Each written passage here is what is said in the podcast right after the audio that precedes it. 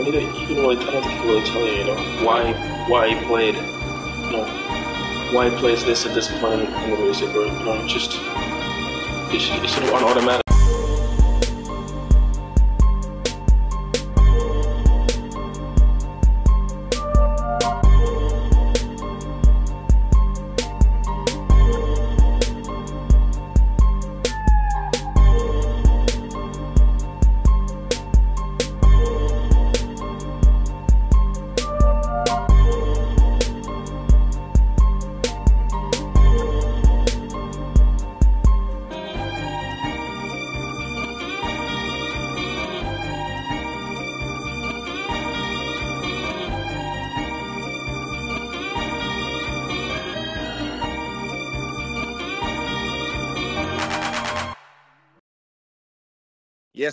Sir. The Hall of Fame. We back with another one. It's Jeff in the building. the reigning, Oh, defending Super Bowl Here we go. It's your boy MVP Nardo in the building, the true Hall of Famer. It's the Dominican da- dada Christian, mi gente que lo que estamos aquí, estamos activos. Uh, ya tú sabes. no, no, no. It's a, sad day for, it's a sad day for Dominicans with the baseball world, you know? Damn. Uh, Is it? Uh, Is it? though? Yes. Is Yes. I mean, but y'all So- can I mean- to your kids now. No, no, it's, it's, it's a sad day, bro. And to be fair, to be fair, that does nothing but just open up more resources for y'all to give out BBLs. So. Jesus Exactly. Christ. All right, bro. All right. All right. So, right, man. Christian, I is my- appreciate you uh having a guest join us, man. Bro, bro, did, bro, did he finish his intro? Yeah, finish my intro. I told you it was a depre- it was a depressing day for Dominicans in baseball. Damn, Yeah, so you that's just gonna cut cut us short short, because you you know? depressed? Give them Yes. what they want, bro. Exactly. so we got a special. Uh, the reason I said we depressed because Rob Manfred has made the announcement that the lockout is going to continue for Major League Baseball. Um, he said opening day will not uh, go on, and I actually took a screenshot. So the first two series of the MLB schedule have been canceled for the Yankees. That's March 31st, April 3rd at Texas, and April 4th through the 6th at Houston. Now, for opening day, there's been a total of 1, 2, 3, 4, 5, 6, 7, 8, 9, 10, 11, 12, 13. Oh, uh, 15 games that have been canceled. So, all teams. So, um, to discuss more deeply into this matter, uh, we have a guest for tonight. My homegirl, named Caro. She is a, she's going to school, she's going to go to school to get her, um, to be a lawyer. And she works within the same area of um like the negotiations going on. So Caro, can Oh, hey, can can you hear me? Yeah, y'all can hear. Great. Absolutely. Yeah, we can hear her. Well, welcome, Alright, to, welcome so- to the podcast. Welcome to the podcast. pod. Uh, Appreciate you we, coming. we happy to have you. You want to introduce yourself and give a give a better introduction than Christian gave you because I wasn't happy with that. of course. Hi guys, I'm Caroline. You guys can call me Gato. Um, I currently am a senior paralegal. Um, I work a lot with contract law and transactional law, so I see a lot of stuff that's actually going on, kind of not in MLB terms, but similar. Mhm. Um, I am currently I have my master's in law and gov- governance, and You better go, I'm- girl. Yes, sir. I'm pursuing a Juris Doctorate, so hopefully, eventually, I'll be a lawyer. Big Um, stepper. Trying, I'm trying. you gonna be a lawyer because you said Juris Doctor instead of JD. That's big time.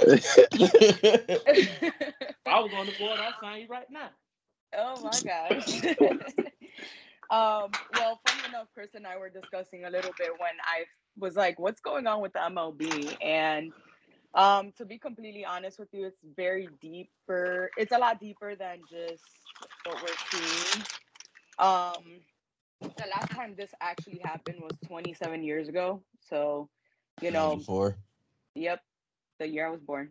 So, same, a lot of um, us, few of us. yeah. So, I mean, the first things first is um, that what they're trying to figure out or try to come down to agreement with is the collective bargaining agreement. Um, this agreement actually expired on December 1st of 2021 for the MLB. And they decided to submit their proposals like 46 days after the expiration date. the biggest Which- issue right now. What happened? Go ahead. No, I was just saying when she says they, they mean the owners. Oh yeah, the owners, MLB.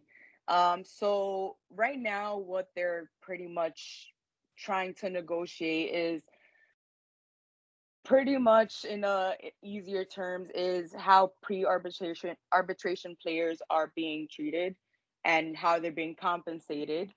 Um, there's been a decline in payroll um, for the MLB in the last year or so, and there is an increase in the reliance on new players that are getting paid less regardless. So ultimately, what the Player Association is trying to do is that they're trying to get the players that are pre-arbitration, which is that they don't have the you know the big contracts with all the money. Um, what they're trying to do is get them to qualify for bonuses for their performance. So those bonuses, the MLB is trying to just cap them at 10 million when they ask for a hundred, more than a hundred million, uh, so that these players are fairly compensated. Um, and ultimately, they're not trying to budge in any way, shape, or form. Um, if you know, we know how much the MLB makes, and it's 10 billion. In 2019, they made 10. They generated 10 billion. And in 2020, because of the pandemic, they generated less. But ultimately, the MLB has the money to do these, uh, you know, to fulfill these needs that the players have. They just don't want to. Um, also, putting a deadline as February 28th is also an issue because they sent their proposals late, plus they are giving a deadline, that means that they're pressuring the players to agree to something that ultimately is gonna like mess them over in the long run. And it's pretty unfair of what they're trying to do, to be honest. And there's a lot to it in in So, can I ask you a question? terms. Sure. Oh my bad. So I was I was I was asking like um so when you said that uh they're trying to get uh, money for players that are pre-arbitration, you know what I'm saying, to be I guess added to their contracts as bonuses. When you said a Mhm. hundred million is what they're asking for versus uh 10 million what the MLB wants to give them, does, do you mean like in terms of per team, like each team would have a pool of a hundred million dollars to give as to bonuses to these players that you're talking about? Um, no, they're actually that's a proposal for the entire league. Oh shit! So that's nice. Yeah. So 10 million So is like it's- So yeah, nothing. so basically, Nard, think of it like the rookies that come in the league, right? And let's say That- they put before while they're in the rookie, so they have like a rookie contract that they come up that they come up on, and think of like the performance. So if let's say you get a rookie who's serviced in the league for three years and that man's overachieved what he's supposed to quote unquote really um what is what they project him basically to Right. to do numbers wise, they're trying to compensate for the correct money that he rightfully deserves, you know? Right. Okay, I got you. I got you. And the MLB Yeah. is trying to limit it to a amount of ten million for the whole league to whatever, however that. But how would you break that up though? No, it's per it's per the player. It's yeah. So what they do? Oh, so each player would get ten million as a bonus. no, no, no, no. No. They See, have I'm a pool. They have a pool of ten million, and let's say at the end of the season, um, there's a panel of uh individuals that you know decide which player, you know, a, a brand new player Oh. that came into the league, which player deserves a certain Got amount of money in addition to what their contract states. Okay, that makes sense now. Yeah, so pretty much um they actually budged a little bit um and they moved it up. They proposed 15 million, but that's still not close to 100 million. Nothing Now, is that the main it. sticking point as to why they can't get a deal done for the overall CBA? Um that is one that is one of the main points that they're uh, not budging on. And the thing is with the union is that they don't want to budge because if they do, if they allow them to say, okay, we're gonna give you 15, um, that means that in the future they can come with something lower and lower and lower Mm. every year. So, you know, that's what that's why they're fighting so hard because they know that already with the minimum salary that they're giving the players, that's just, you know, this year, let alone for the upcoming years. If they propose something lower and they accept it, then it's just going to continue on that pattern. Mhm. Got So, does this seem like a situation where the players are willing to stick it out for the long haul and lose money to like similar situation to how we had with uh what was uh was that the NBA a, a while ago? Yeah, in 2011. Yes. So you think it's a Yeah, oh, situation we like that where it. the players will willing would be willing to lose money for the long run? Um, I think that they will, and the reason why I say this is that, you know, they there's a lot at stake right now, and ultimately, what I told Chris earlier was that if they let if they make the MLB, which is the owners, bleed, they're going to budge. They're going to they they said that their offer that they gave yesterday was the highest and best offer, which is ridiculous because it was nothing compared to what they were asking for.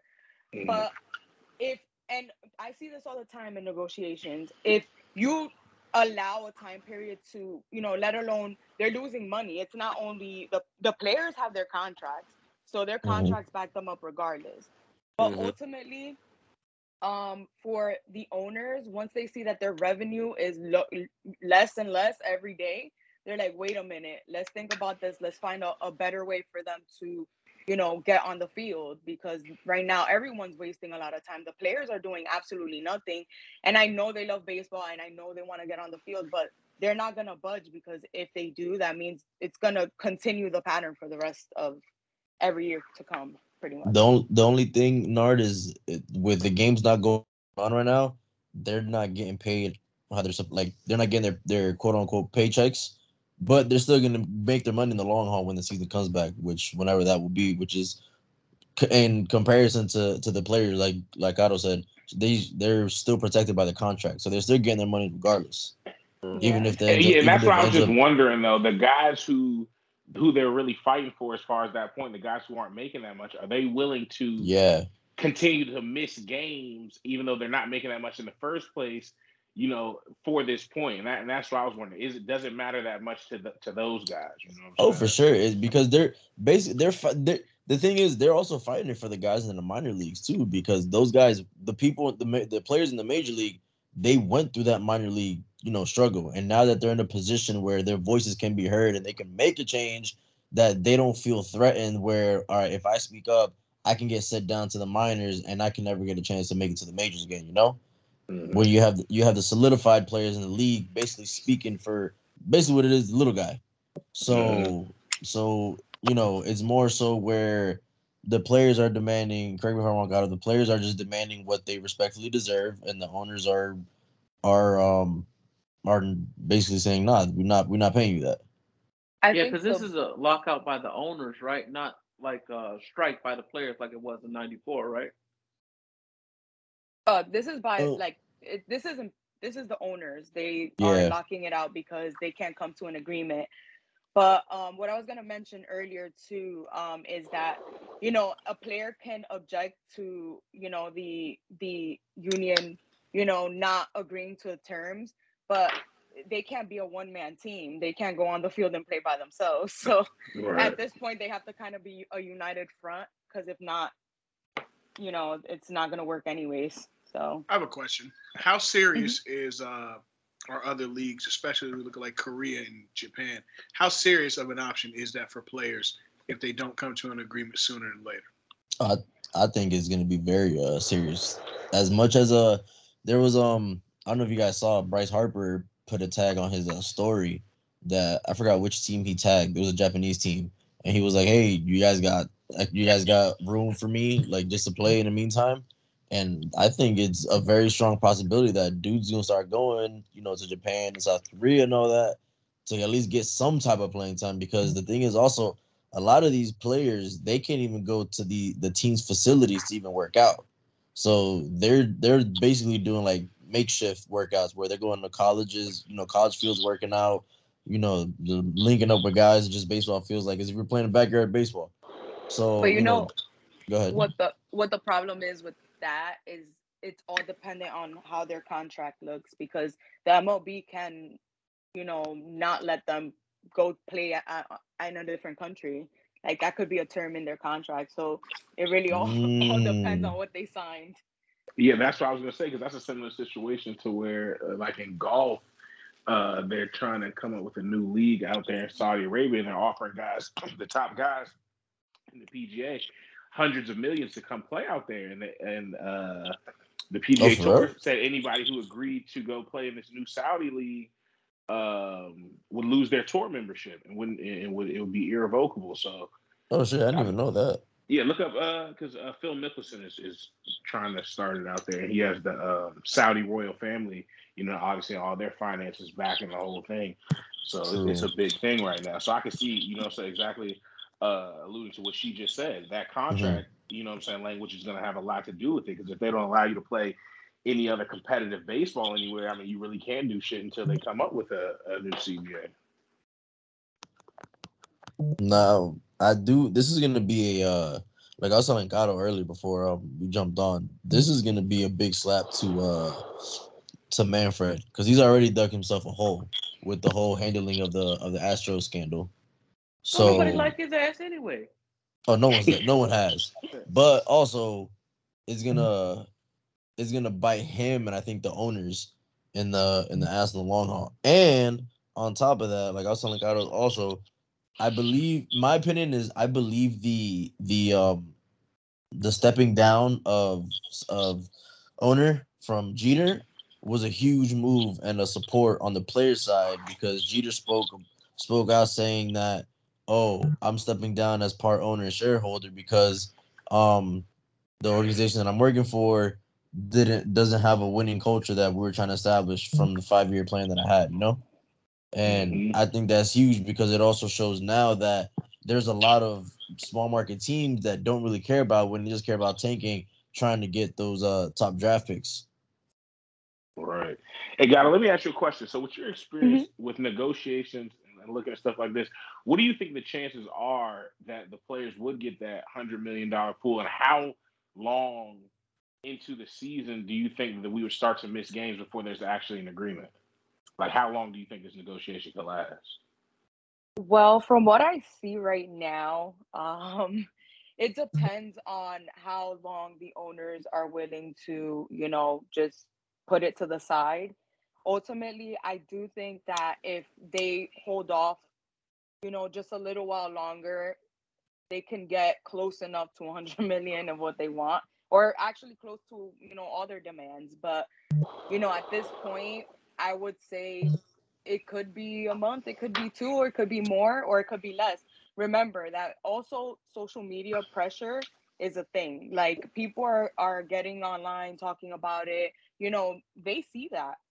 The players And are it- too. The it'll- players it'll are speaking out. It'll be detrimental to the MLB for them to continue on this, you know, back and forth. And ultimately, if everyone takes a step back and looks at the situation, it's the the players are the owner's assets technically Th- those players make the money for them so if they are literally willing to put them to the side are you really going to try to dismantle everything and and destroy you know the mlb mm-hmm. that's not a thing for them. So instead of pressuring the players to to you know sign off and be like you know what? That's it. It's over. We don't want to continue waiting off this long. We're going to agree. They need to actually give in to the demands because at this point it's you know it's ridiculous. It's not even anything that they can't do. They just don't want to do it. And Facts. think of it like this. it seems like. It seems like such a small amount of money when you see guys that are signing three and four, you know what I'm saying, hundred million dollar contracts, and you're talking about a hundred million split amongst uh, thirty teams. Or how, how many teams is it? 30. 30. Yeah, thirty. Yeah, split amongst thirty teams. You know, so I mean, that's crazy. And then also, um, damn, I lost my train of thought. Holy shit. um, a lot of the uh, so think of it like this. So you know how the NBA and like NFL they got a, a number of super like a number of superstars. MLB with the thirty teams at least got one superstar. So imagine at minimum you're getting like two to three that you know your team itself is not generating for fans to come and see. You're losing a lot of money from just ticket sales, from also uh, you know, merchandise, food sales from the stadium. Um, you know, it, it adds on. So like Otto said, the pressure is gonna amount more towards the towards the um the the owner side. I really and what's funny too, like I figured this out today. Um, I saw it on a post or something that the MLB before they things started getting ugly, they requested a federal mediator to try to get both sides to come to an agreement, and the uh, Players Association rejected the mediation. So Now, why why would they why would they request a federal mediator or what would what would a Um, fe- what would a federal mediator have done? So a federal mediator, what their main job is, they usually work with unions and like private, um, private, public or or federal sector, you know, organizations. Mhm. And what they do is that in these cases, something like this, it's like trying to find ways to get them to agree. But ultimately, what the union is saying is, is in their eyes, it's like if we agree to this federal mediator, we're gonna have to come to a conclusion soon. So Mhm. if it's not to our benefit, then you know we're still gonna have to take it at the end Mm. and it's gonna get you know and with a federal mediator things take time like it takes a longer time than what you know we're seeing right now so that's Yeah. something that's interesting So now, question is, how long do you think Manfred stays as commissioner of baseball after this whole ordeal is done? i really hope not long he, i, I mean that- with with his track record um plus this you know media presence that ultimately is not positive and his players are you know kind of don't like him right now um he's not going to be there for much longer i don't think No, E, do you do you see this being as severe as the 2011 lockout with the NBA, or do you see this any similarities or anything that's that are that are uh, different? Uh, I definitely seeing it being more severe. Um, because see, with the NBA, there was no real connection to the G League and stuff like that. This is directly affecting, and um, the NBA players had options to go play overseas. I remember there was something in the um, in the ballpark range of about 250 to 300 million dollars I for didn't Kobe. smoke your J. I rolled my own, For so Co- you can hit it. You're a nard, bro. Nard. My bad. No, Oh shit! Bro. Take that out. So there, there was um there was offers for Kobe, LeBron, KD, and the likes to play for up to upwards of about three hundred million dollars, a year. Mm. and they and they a year, and they could have uh however long. Obviously, they weren't going to be out for more than a year, but uh places like Italy and things like that were offering that kind of money during the lockout. Mhm. Um, I think realistically, LeBron got offered three hundred million to play in Greece. Yeah, it was somewhere in the area there. Yeah, it was so, Yeah. somewhere in uh in the greater Mediterranean. But my point being that um I- this that's not an option with baseball. They're almost gridlocked until they get a they get a deal done. And again, you know, this affecting the minor leagues isn't the same as the, uh, the NBA because that didn't affect the G League at all, uh, or the D League at that time. Um, so I think it, it it does have a lot of uh, variables that are not intertwined with the NBA. Even the NFL's lockout in 2000. What year was that? 11. Same, same year. Same year. Matter of fact, yeah, it's just we didn't see it because they they got it figured out pretty quickly during the offseason. No, The they got scared of the uh because they were always scared of the uh, owners. Yeah, always. And and they folded. And even last year, you could say, or two years. Oh, ago, they extra folded last. the year. NFL the NFL players folded again. But in this case, when you have the kind of financial freedom and the kind of uh, contracts that baseball sees versus their owners versus NFL players, the desperation to play and holding a check over your head just isn't the same. Um, you don't have Bryce Harper type contracts as common in football. So of course those Mhm. owners will never be able to um, to lose out on their leverage because the ability um, to, you, you have salary caps and the like, so you can almost control to an extent um, people's livelihood in ways that you just can't in baseball. And that's the thing. Um, I'm always going to be on the side of the players, no matter what kind of negotiation we have, because at the end of the day, most people who are owners of teams and and uh, and, and like, this is a this is almost a hobby for them. This isn't their main source of income. Um, for a lot of people, it's very rare unless you own something as big as the Yankees or the Cowboys or something of that nature. This isn't really your main source of income. That's why you hear the CEO of of, of, of Microsoft buying the Clippers for two billion dollars cash. You know what I'm saying? Stuff like that. Whatever, whatever, whatever the case may be. Yeah. It's just Two not point two. too Five. It's just not the same thing.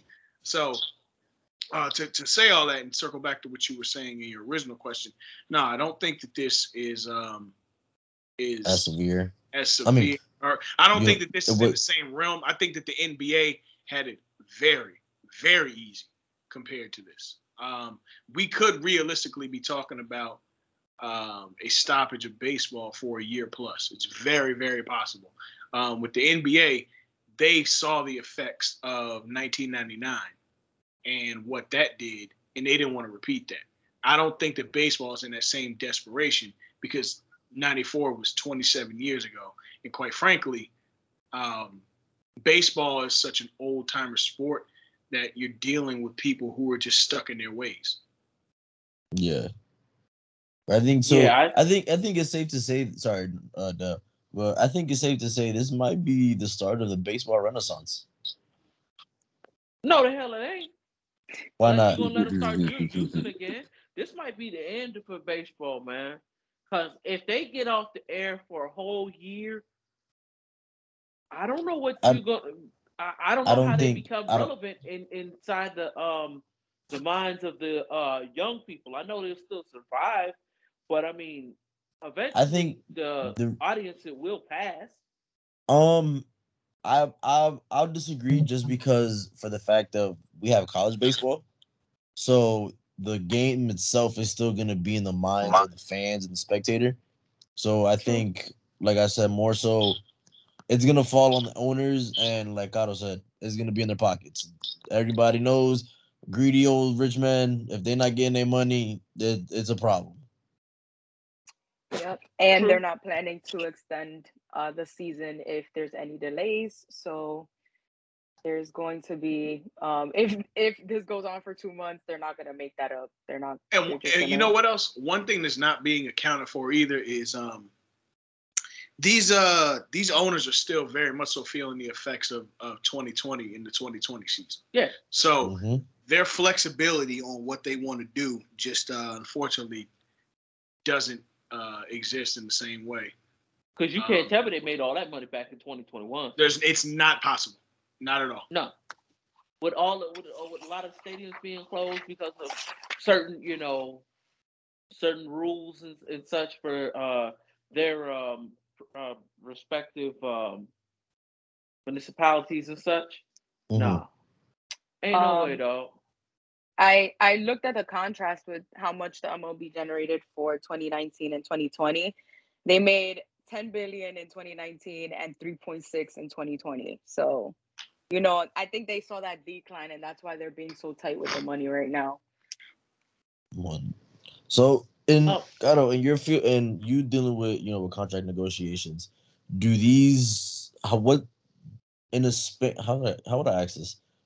Do you think it you it would continue like going longer? Like, do you see like any signs where there might be some type of progress? Was like, okay, I see some type of positive coming out of this, or is it more so until someone says something like, all right, this is what we're coming with, and it's whether they they'll come to an agreement for it or not.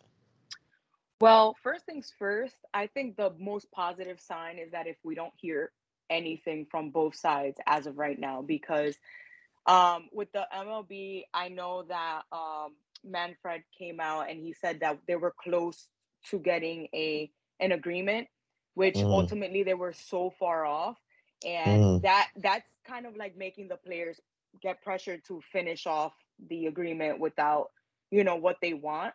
So ultimately, I think the biggest sign for us to keep an eye out is when any no one is talking about like n- neither side, whether it is the MLB or the Players Association, no one's talking about what is actually going on. The more that they're throwing out in the media, that means that they're not they're not coming down to any agreement. So I think that's the first, and then ultimately, once they do, I know that they will announce it because clearly everyone is waiting for that moment. So no, of course. yeah. So right now, I mean, in internally, it's really what they're budging for. So if Manfred comes back tomorrow and says, you know what, you guys can have it, or let's say on the 10 million, on the 100 million, y'all could get 95 or maybe 85. 85 is more doable than 15. So, Mhm. you know, when he comes back with doable numbers, because I really don't know who who even drafted those numbers, who said that that was plausible, why they didn't offer more. Um, that's another issue because, you know, they have all their lawyers and, you know, they have their legal team. So they're trying to propose the lowest possible and the players association is always going to try to aim the highest possible so that even if they get a little bit under they at least got something to where they want it to be Nah, dude, some of these negotiations like begin really rowdy and shit. I mean, and stuff. they start off very formal and then once people start getting tired and irritated and the fact that it's a oh yes no maybe no come back to no again like people get very irritated and it ends up being like a yelling match to be honest it's it's hap- i've seen it happen Oh, I know them boys is yelling for yeah a they're always you know yelling coming at each other's neck but ultimately at the end they shake hands and they keep it pushing so Anybody ever swing? wait what And- Anybody and he ever? said, uh, anybody have ever you swing? seen a fight? A physical oh no no they not about that life Mm-mm. Okay. that'd be some real. fun. That'd be some funny shit. Though. I'm not gonna lie. Shoot, I'll grab some That would popcorn and watch it. But and you know, they're they're not really like that. They just all mouth, a lot of barking, but they're not gonna do anything unless they get disrespectful, which I've never seen. But ultimately, like I said, it, it's a very like this is a very negotiation in general is tricky, let alone with this magnitude, like MLB. Like it, Mm. it's very tricky and there's so many things in on the line ultimately. So now, what makes what makes the negotiations tricky? Like, what was is there like certain parts? Is there multiple parts? Like, I mean, a negotiation can go, you can offer something and I take it, no problem. Mhm. But ultimately, once you start receiving counter offers and then another counter offer and then another Yeah. counter offer, and then it, this isn't only money, this is also different terms that they're asking for.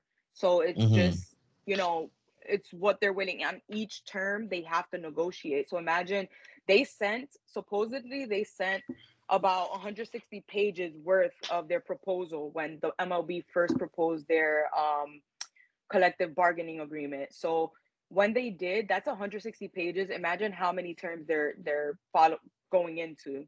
So damn. yeah, so imagine negotiating every single point and somebody disagreeing in every single point, and Did then you have to? to come back. Did you ever have to read 160 pages? Of course, I've had to read 160 pages, but you know, I don't think I've had to sit there on a bargain that has more than 300 points or something like that. It really isn't that that deep, but you know, with them it's it's a lot more than just and it's not just one player they're talking about. They're talking about all of them. So it, it's God very damn. important. Yeah. Now, with the when it comes to negotiations, is it usually like a lot of um, like a lot of tweaks to the contract, or is it just like the minor, like the numbers really that they change? Oh no, there's like a billion revisions. So if it starts with one document, it ends up being 150 drafts of the same document, just different terms. And they have to keep redrafting and redrafting every single time. So until it's finalized. Then the final copy they have to both agree on and sign off. Damn. Sheesh. Yeah, nah, we better be in it for the long haul, y'all boys. Yeah, nah, a lot of this You season better you better go uh go get MLB to show because that's the only baseball you gonna be watching. Yo, facts. Play that mug on. But um, nah, I think um, uh, uh, bro, it's just a complete. It's just it's just utter. It's chaos. It's a mess. This shouldn't have gotten to this point, or like Otto said, it shouldn't have. They shouldn't have sent a proposal. What was it you said? For twenty four Um, days, forty two 43 days, days. forty three days before the deadline. Like No, there's no, no. th- They sent it. So, for example, they knew that it expired December 1st and they sent it 43 days afterwards. So, Yo. they sent it the beginning of January and it was like you know, they were like, wait a minute, we just got this and you want us to like, you know, agree on this like right now. So that's the problem too that they gave them. They sent their documents late and they're trying to everyone's ca- trying to catch up and still um they disagree on a lot of points and you know ultimately then they give them the oh uh February 28th is the deadline and it's like that's not how that works. so ultimately the deadline wasn't for the agreement itself. The deadline was that if they don't agree by that date, there's there's not going to be any games, no practices, nothing. There's just going to be negotiations until further notice. I will say this: once there is an agreement, bro, these uh trades and free agent signings is gonna be flying off the shelves. Yep. It's going to be Yeah. insane. Yeah, it's going to be a pretty interesting real off season because I guess technically we're in the off season now, but it's going to it's going to be an interesting one to say the least. I mean, shoot, you should. The thing that that bothers me about this is the economic impact that it's going to have on all these cities. talking Mhm. about 30 cities that are truly, truly going to feel baseball not being there. Um, and That then needed when you it. add in, yeah, and when you add After in 2020. places like um let's just take here for West Palm Beach for instance. We got three minor league teams that play here. Or I mean three uh Two. spring spring training teams that play here within the area. Four, four. Four. Four. Oh yeah, yeah, four. You got Tripping, the tripping. you got Mar- the you got Marlins, and Marlins. Cardinals, and Jupiter, and then you got the Astros and the Nationals in um in uh, West Palm, yeah Riviera, yeah. So you're gonna You have said Viera or Riviera? Oh, Riviera. no they play Riviera the the Nationals and the and the Astros playing Riviera. I thought the Natties played up in Viera. No. Nah, play they play here. But yeah, I mean you're just gonna feel it for a while. Um and then, you know, go from uh was what was last year where you couldn't have any spring ball attendees. And then this year where you're planning to have spring ball attendees and now we have a lockout. So sucks, man. It really does. yes sir. Oh, there's a joke. Bobby Bonilla might be the highest paid baseball player this year. Ah, That's funny. Now that's hilarious. and they still, they still still paying got to come up with Bobby Bonilla check. No Oh, matter yeah, what Facts. lockout or not, Absolutely. got to come up with Bobby Bonilla money. Best believe that. Facts. Um yeah, nah, for sure. Um Y'all Shoot, got do we have any, I was gonna say, did we have anything else on the lockout? Um, I just uh real quick, I was wondering, uh, do the players? I know the players are uh for every game they miss, they're gonna miss um obviously that that game check, but are they also further getting um anything uh uh, any, uh their salaries reducted at all like they did in 2020? Oh, like where they amend their uh their their pay because of the amount of games played. It's a good Yeah. question. Well, that's all dependent. I think that's all dependent on their their own contracts, but I think uh players, you know, they get their base plus, you know, game pay. So, I know they're they're going to be still getting a good chunk of money regardless. Uh, but, you know, with this tone, I feel like the tone that this is setting might set the tone of, you know, when the contracts need to be renewed or they're, you know, players get Mhm. contracted for another season like they're the way that they're going to be compensated is going to be much different if this doesn't work out. And um, this type of agreement, you know, at, in 2001, I believe 2001, 2002, they they had uh, dismantled this agreement and said they're not going to use it anymore because you know it kind of like doesn't work for the actual players. It works more for the actual owners. So then they brought it back randomly, but nobody said anything about it. They just brought it back.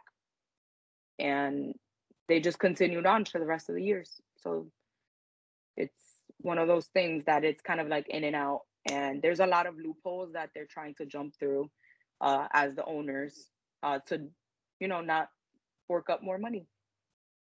Yeah. Wow. They're always gonna find a way to not have to do that. Oh yeah. You, you ain't lying. I mean, my only my only issue is the insensitivity that Rob Manfred has has appeared to have just throughout this whole ordeal. Um, he just doesn't seem as uh, like a uh, a commissioner that's really engaged in what his league needs and what's best for the league. I don't know. I mean, he was laughing at a press conference today. He was, very yeah, I saw that. I saw that. Yeah. And there was Yo, this, also is, this is the dude who called the commissioner's trophy just a piece of metal. yep He should have been fired. He should have been fired. should have been that. jumped actually. Fired then jump. All right, Yeah, because fair if you beat his ass and you, you know, he uh, You know what I'm saying? still on the clock, he got repercussions for that. Yeah. Fair then enough. Too, you know what I'm saying? Nah, but there was also um the parent uh I saw a tweet from a few of the players that it pops on my timeline that they said uh MLB Network and I think ESPN as well because I didn't see it earlier, but um that the players union were having their press conference and the network just cut them off quick.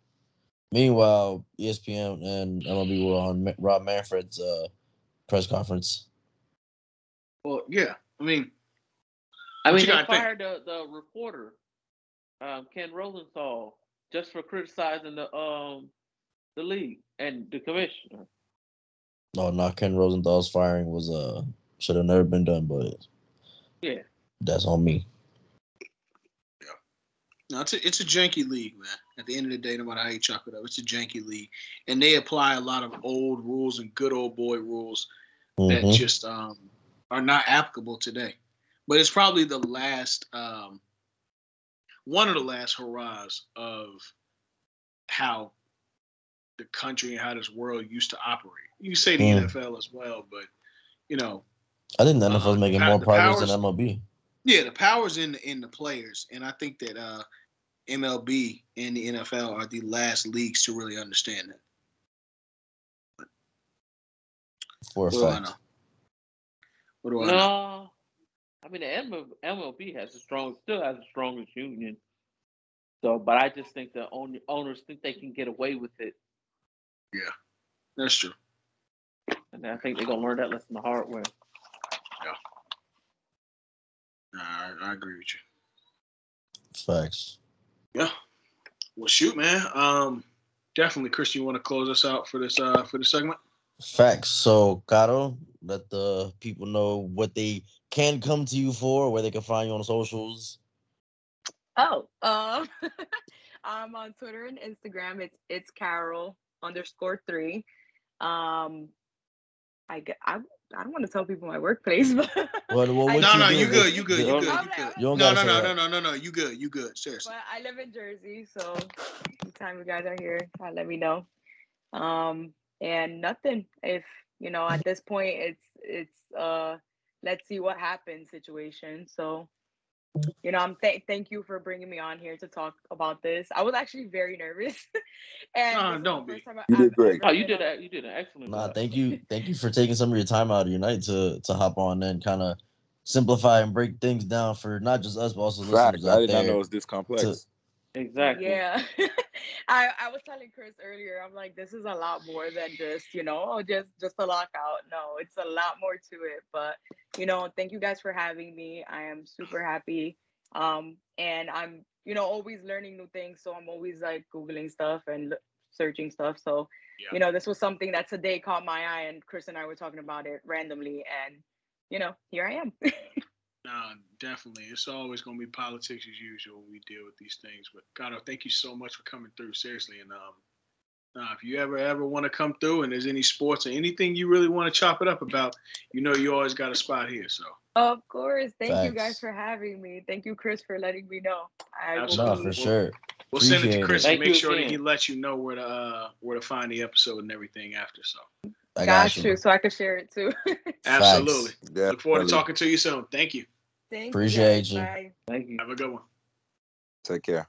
Live from our No. mouths to your ears. It's another episode of Guessing from the Stands. It's your boy Earl Nine One. It's your boy Big Dell. Man, it's the reigning, defending Super Bowl champion, man. It's the MVP Nardo, the true Hall of Famer. Bro, we in the NBA. No, Hey, if I if I if I'm Nard, uh, he can talk his shit for the next year. I'm not I'm not mad at it. Every episode until the, every episode until the Super Bowl next year, I'm gonna introduce myself the same way. Are you high? And, and if y'all go back to back, Jesus And Christ. then then then it'll be the Oh, two-time my. champ. You, the, Gotta the truest off. That's Hall what of championship Famer. means. Because you know what's gonna suck until somebody goes back to back again. He always gonna say, "But did you go back to back?" All right, then. You feel me? So let's get there first, man. Uh, It's the Dominican Don Dada Christian, mi gente, que lo que estamos aquí, estamos activos, eh, estamos en marzo, eh, estamos en spring, eh, el reloj tú tienes que cambiarlo para atrás porque hay luz, eh, nos fuimos. por qué bien? Word, man. Well, shoot, man. Welcome to another episode. Uh, Nard, we were having a conversation off mic, and I want you to, as best you can, tell us why you don't think Luka is up there with uh the Jayson Tatum's and the Trey Youngs of the world. Okay. now, I feel like now this is all like I said before. He's young, but at the same time, the guys that you just mentioned, i.e., Trey Young, Jayson Tatum, are and even how how you just mentioned Joel Embiid had won his first playoff series four years in. Young players are starting to more often than not get the job done in the postseason as well the majority of the guys that we see that are like dominating the league, you know what I'm saying, especially offensively, are younger guys now. It, it's it's at a rate that we've never seen before, and uh, a true test to what I was saying about Luka, honestly, can be proven if Ja Morant can get the Grizzlies to even the the West Series, but if, if he even to the West Finals, that would more so even prove because to your argument, how I was saying. um when you look at a guy like Trey Young, Trey, it's not like Trey Young played on the Hawks with this crazy roster where they had another superstar. John Collins got the job, he gets the job done and stuff like that. But every team that has a superstar more than likely not has another guy that at least gets the job done. They may not have a true number two, but they they at least have a guy that's going to get the job done.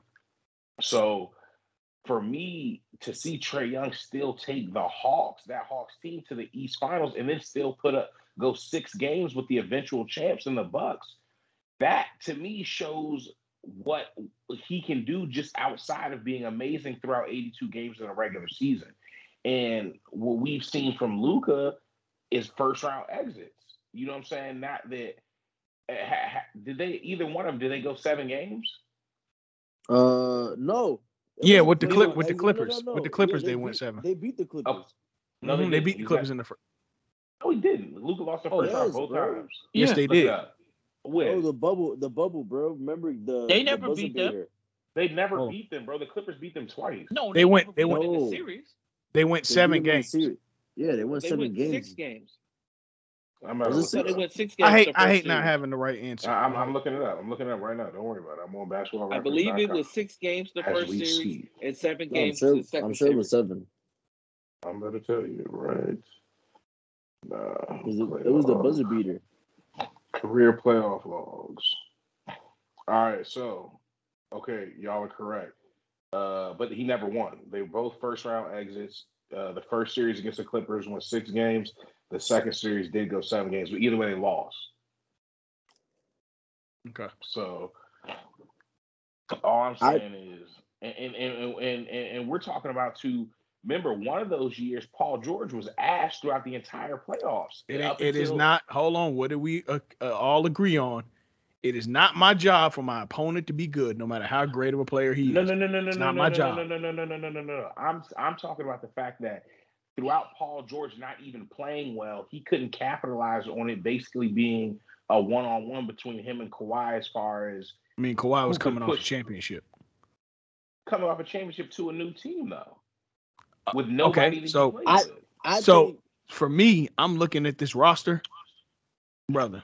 There was no way in hell that Dallas team. Uh, Lou You- Will, Pat Patterson, Zubac, Marcus Morris, uh, Terrence Mann. Because in the playoffs, you run an eight nine man rotation.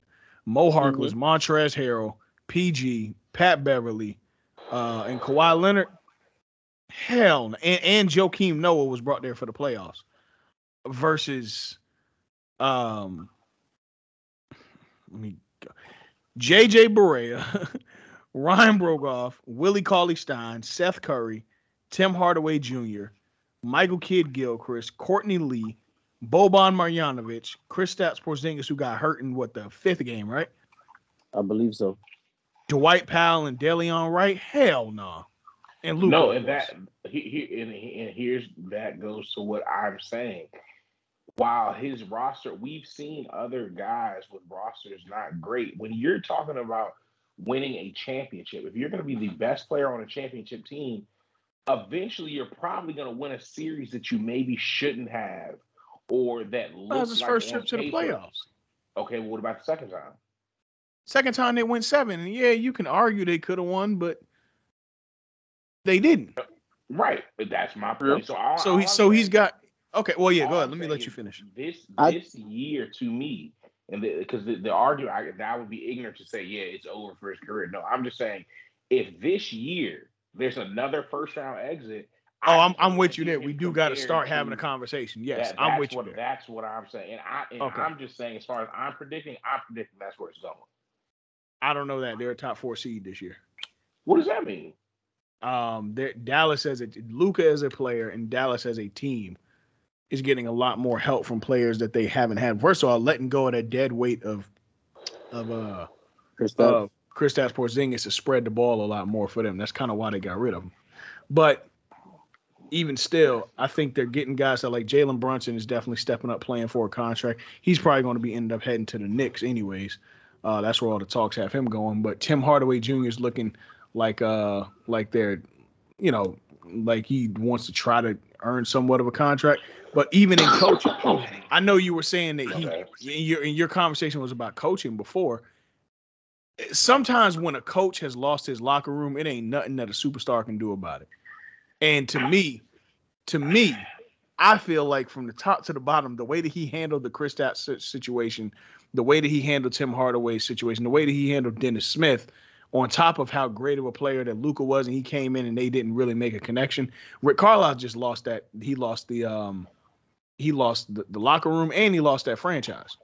To me, Yeah, but see, my, my thing is this though. I, I feel like when you're talking about guys that you know for a fact are going to be Hall of Famers, in Mhm. my opinion, I just don't see where if they lose a locker room, I feel like they're going to retire like Jerry Sloan did. They're not going to see themselves being able to continue to coach guys to the highest level because you're a competitor. When you're when you when you he didn't you don't go take a job where you don't think you have any chance to even make noise or make the playoffs to make this team competitive. well, You know what I'm saying? So it's not and it's not even like he took a year off where we've seen guys in other sports, you know what I'm saying, uh Urban Meyer and stuff like that take time off and then come back. He True, immediately let me- took let another me- job. let me let me fill you in on that. Um, a lot of that had to do with Larry Bird, and he was obviously teammates with Larry Bird back in the '80s on that '86 and '87 Celtics teams, if I'm not mistaken. Um, and he's always had connections with Larry Bird. Hell, Rick Carlisle, met, if I'm not mistaken, was an assistant under Bird when Bird was coaching the uh, let me ask you Pacers. this. Let me ask you this uh, to go with that. Regardless, who's your friend? If you have a guy that you feel like you can build around, that you feel like you can coach, that you that who's a who's obviously a superstar, Mhm. you're gonna leave to go somewhere where they just traded their best player, Victor Oladipo, to the Heat, or he left the free agency, wherever it was. He just left. Um, There's, it's a bonus. I'm about to say Sabonis is who I'd say was the but- best oh, player. All right. okay, even if you want to say that, it's not like you were gonna e- even do anything with him. You know that for a fact. He's not the best center in the league. He'll never be Jokic. He'll never be an MVP candidate, even though he was just the best player on that team. You know, Right, right, right, for sure. You're. I just don't see, regardless of who- how you know what I'm saying, what relationships you have, you're gonna leave a good. I could see if Dallas was was like how the Spurs are now, where there's nobody there for Popovich. Popovich you know what I'm saying, was teammates with such and such of this team, and they have a little bit of a better roster. You know what I'm saying? Maybe similar, same thing, but they have they they, they made the playoffs with these guys, whatever. And, and this is there. actually this is his he, this is his so this is Rick Carlisle's second stint as the I remember he was there um with the with the Mouse and the Palace he was the coach. This is his second stint as the uh, Pacers coach. My fault. He wasn't an assistant. He was actually the head coach from 03 to 07. Got you. But I Um, just don't. I just don't see it, bro. I just don't see it when you've had so much perennial success. We're not talking about, you know, what I'm saying lightning in a bottle. The Mavericks were contenders in the West every year. You know what I'm uh, saying, bro? They well- were. They were. They were. They were. well, never- Nard, t- to be fair, in the 10 years post their championship that he was there, they never won a playoff series again. Mm. They made the playoffs six of those 10 seasons. They never won a uh, champion uh, uh, playoff series since. I get what you're getting at, but I, just think there's more to this than just simply he didn't get along with Luka. Oh no no no no no no! I'm not saying that either, and that's why I said the other things that go into it, as far as younger guys that are still getting the job done, the shit that's happening on the floor, talent wise, Mhm. talent is undeniable. But like I Yeah. said, winning is a combination of talent and intangible shit that you cannot see, and I don't know that he has the shit that we can't see. I mean, maybe. Um, what I will say is the game has come extremely easy to Luka on the offensive side of the ball. Um, and then that's evident. I mean, he came into the league averaging 21, 22 points a game, like seven assists, seven rebounds, something crazy like that. And then the next year, made first team All NBA, and then last year made first team All NBA, I believe as well. Let me double, triple, quadruple check that. I believe he was first team All NBA um, last year. Uh, I could tell you in two He probably. I would say he probably was. Uh, yeah, I think I think it was uh, he was one of the guards. Uh, Luka, he is. They would tell me, uh, two-time All NBA. But yeah, what are the teams? Um, Luka is a. Oh yeah, here it goes. Uh, All League. Uh, yeah. Uh, first team. So he made first team All Rookie his rookie year. First team All NBA the next two years. So yeah, and then of course he's a three-time All Star. So since he got in the league, he been an all star essentially. um, and he's obviously heading for probably first team All NBA this year again, averaging 20, Right, I'm not, I'm not 28, that. 9, And there's nine. plenty of guys who have. I'm talking about winning. You know what I'm saying? Yeah, you're talking about the next level. standing. But- Yeah. And I mean, to be fair to to those guys, and we talked about this off camera, to those guys who um who they were um successful, you know, Boston had a better team. And I'm not going to talk about the conference that Boston played in because they made it all the way to the ECF. But Boston and may have made it to two ECFs, matter of fact. Boston has had a Mhm. better team top to bottom than those Mavericks. Um, Very true. last year, Atlanta had a better team than those Dallas Mavericks. Um, just just looking at it, I don't think Atlanta making the Eastern Conference Finals is a fluke. Yeah, some things went in their way, but the playoffs is about luck, and luck is preparation meets opportunity. And that's just the reality of it. They were prepared. They were on a hot streak from a, uh coaching change. Atlanta did what they had to do to make the playoffs, and then went very deep. And I want to say, didn't it go? s- Did the ECF go seven last year? It went six. Okay, went six. Uh, the semis went seven with Brooklyn. Um, no, no, no. The semis didn't go seven. I mean, I can't. Who- bro, who did they did play in the bro, semis? Uh, Bogdanovic, Clint Capela, John Collins, Clint Chris. Clint Dunn. They Capela's another- played the semis. Clint, Capela, Come on, they Clint Capela's another one, bro. he's another. He's another twenty and ten guy. They played. Uh, twenty and they, ten. you talk about Atlanta. They played uh, Philly. They played Philly in the semis, right? And then uh, Brooklyn played played um, um, Milwaukee. Yeah, I'm He looking at it wasn't here. So twenty and ten. He was he was fifteen and fourteen though. Okay, cool. That, that- I'll take it. I'll take the less five points for five more or four more rebounds. I'll take it. But my point is having that kind of threat. Um, he's and Cam Reddish came alive in those playoffs last year. Game Um, six, especially. They also had Rajon Rondo. I forgot Rondo was on that team. Um, uh, Bogdanovic, Danilo Gallinari. Like that team has some has some gunners. Come on, bro. No, Ga- don't play with Gallinari, bro. And what's that? Uh, what's that? Uh, what's that shooter they got? Who's a rookie last year? I? Gallinari averaged 13 in uh last year, 13 and 4. No, it wasn't last year. It's the other one, the rookie. Who? The Hawks have Uh what rookie? Kevin the Huerter? white boy. Is it a white boy? Yeah, That's- Kevin that's a- Hurd. that's a- Yeah, Kevin Red That boy is a shooter.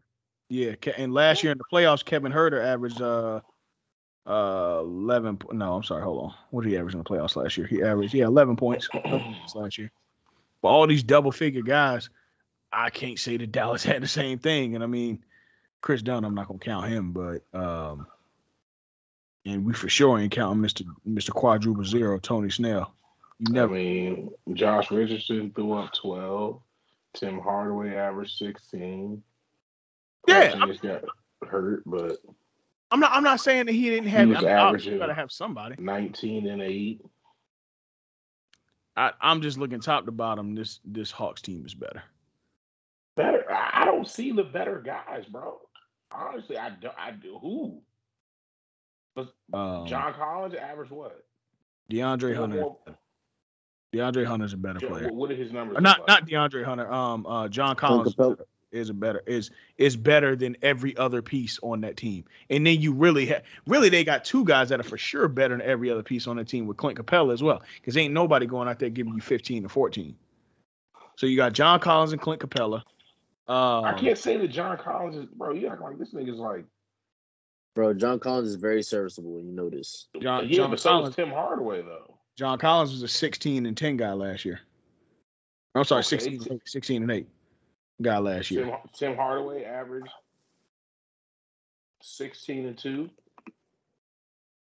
Um, who else? Uh, Cam. You, you, you really did try it with that 16 and 2. I just want I mean, 16 points is 16 points. He doesn't get he doesn't get rebounds. Okay, it is. but he It still is. had- But but the, all right. Yeah, but 16. two to two compared to eight, two compared to eight boards, bro. Come on. Oh my bro. bad. That was Yeah, that was that- that, was two assists. He averaged three boards. My bad. But still not. Like, that's even Three, better. three to come on, bro. But I mean, like I said, I, I, the Atlanta Hawks team obviously proved that they were the better team, uh, on, no matter what uh, side. Do to you, you think, look do you think it could be an ego thing with uh, excuse me, with uh, with Luka? he came in already with an Seth MVP Curry was Euro. another was another Seth Curry Oh. was another double digit scorer. He So- was. He was. We'll give him that But I mean, you got to you got to go up there to to take it seven. Some So guys my had point- so, so my but- point is they had they had a bunch of double digit scores as well.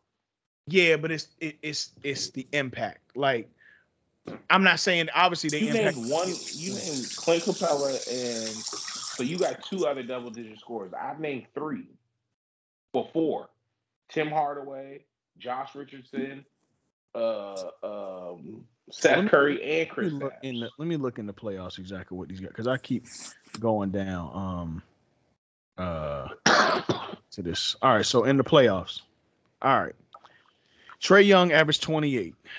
Boban averaged 14 and 1 or 14.1. John Collins averaged 13.9. So I'm just basically say he averaged 14 as well. Uh 13.9 is 14. Uh Clint Capela averaged 10. Kevin Huerter averaged 10 or 11. DeAndre Hunter averaged 10.8. Where are you looking at? Basketball reference. You know what I'm saying? How do you see the playoffs? Oh, so if you scroll, if you go to the uh, team, the 2021 Atlanta yeah, Hawks I'm, I'm, yeah, I'm not. Scroll well, I'm down. Uh, go to the actual team. Uh, I'll, I'll send it in the group chat now. Uh, No, I didn't want to look at the Hawks. I want to look at it from the Mavericks so I can have their. Oh, yeah. while you're doing. Yeah, yeah, for sure. Um, so if you go to the top where you see seasons, go Mm-hmm. to 2019 because we're just talking about uh, the the six games with the.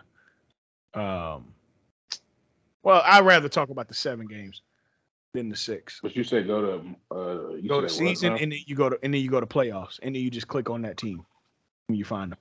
So you go to see uh top basketball reference where you see seasons. You'll see the last four seasons broken down. And then you're going to see uh playoffs, schedule results, leaders, coaches, all that good stuff.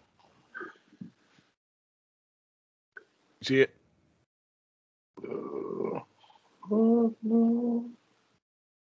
Oh, Are you on the phone or you on the computer?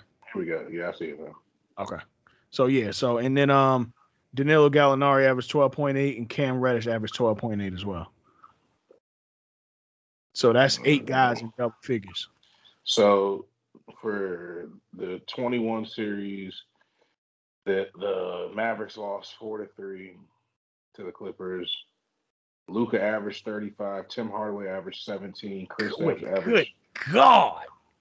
Kristaps averaged 13. Dorian Finney Smith averaged 10. Bogdanovic averaged 12. 12 and 8. So that's five guys right there that averaged over double digits. Yeah, I got eight. Um, guys that average over double dig double digits. And I mean, and it's not. I'm not going petty tit for tat, but it's just a matter. Of, I just think that the, the Hawks last year were just were a better team than the Mavericks, especially the second half of the season. That that second half of the season, if they show up from jump, that's probably a top three seed in the East. The way that they were playing ball.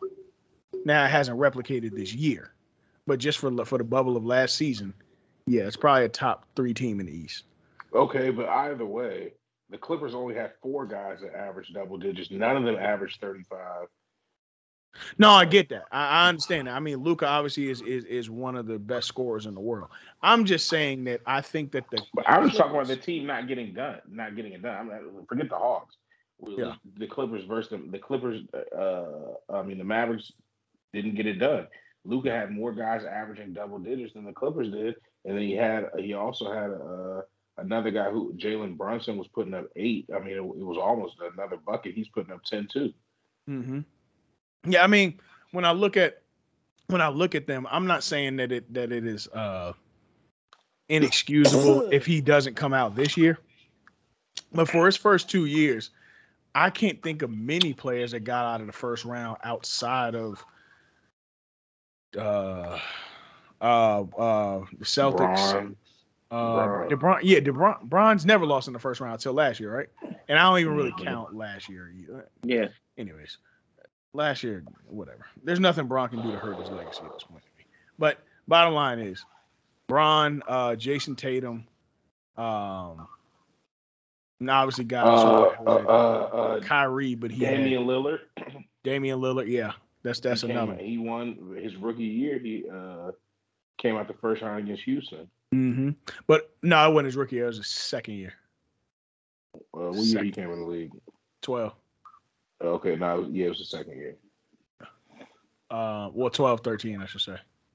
12, 13. Yeah, yeah, it was it was his second Um, year. but No, no, but you but talking even- about Chris Paul and James Harden, and he was able to get he he was able to get was Chris job Paul there, or was that James? Was that No, that was no? James That was uh, Harden, James and uh, Dwight and Dwight. But either it doesn't matter. It does. It doesn't matter. Bottom line is they got there. And, and my thing is this: when we look at guys who never who didn't come out of the first round in their rookie years, like a Kevin Durant, uh, one of their first time in the playoffs, Kevin Durant. Obviously, that includes Westbrook and Harden and stuff like that. I'm not gonna kill him for that, but at the Or same like time, second time in the playoffs, did they come out the first round? Uh, that's a good question. I know that first year they played the Lakers in seven. They took the Lakers to seven in 2010. 2011, no, they couldn't have because 2011 they played the Mavericks in the Western Conference Finals. So they went from first round all the way to the West Conference Finals that year. Um, when Dirk was on super super duper NBA Live mode that year. Um, but yeah. Um, either yeah, way, Kevin Durant came out second year, second, second in year, second time in the playoffs, he went to the West Conference, right? Uh, And then he came out of the West his third yep. year, third time. That's what I'm saying, bro. I'm just like I, all I'm saying is, in my opinion, the way I'm looking at the landscape of the league right now, I don't see the Mavericks being able to make a deep playoff run unless they get a player that's better than Luka to team up with them. I don't see them making a deep playoff run, but I do see them at least getting to the second round Okay. this year. I, I don't uh, see them making anything. But right now, Conference season stopped right now, who would they be playing in the first round?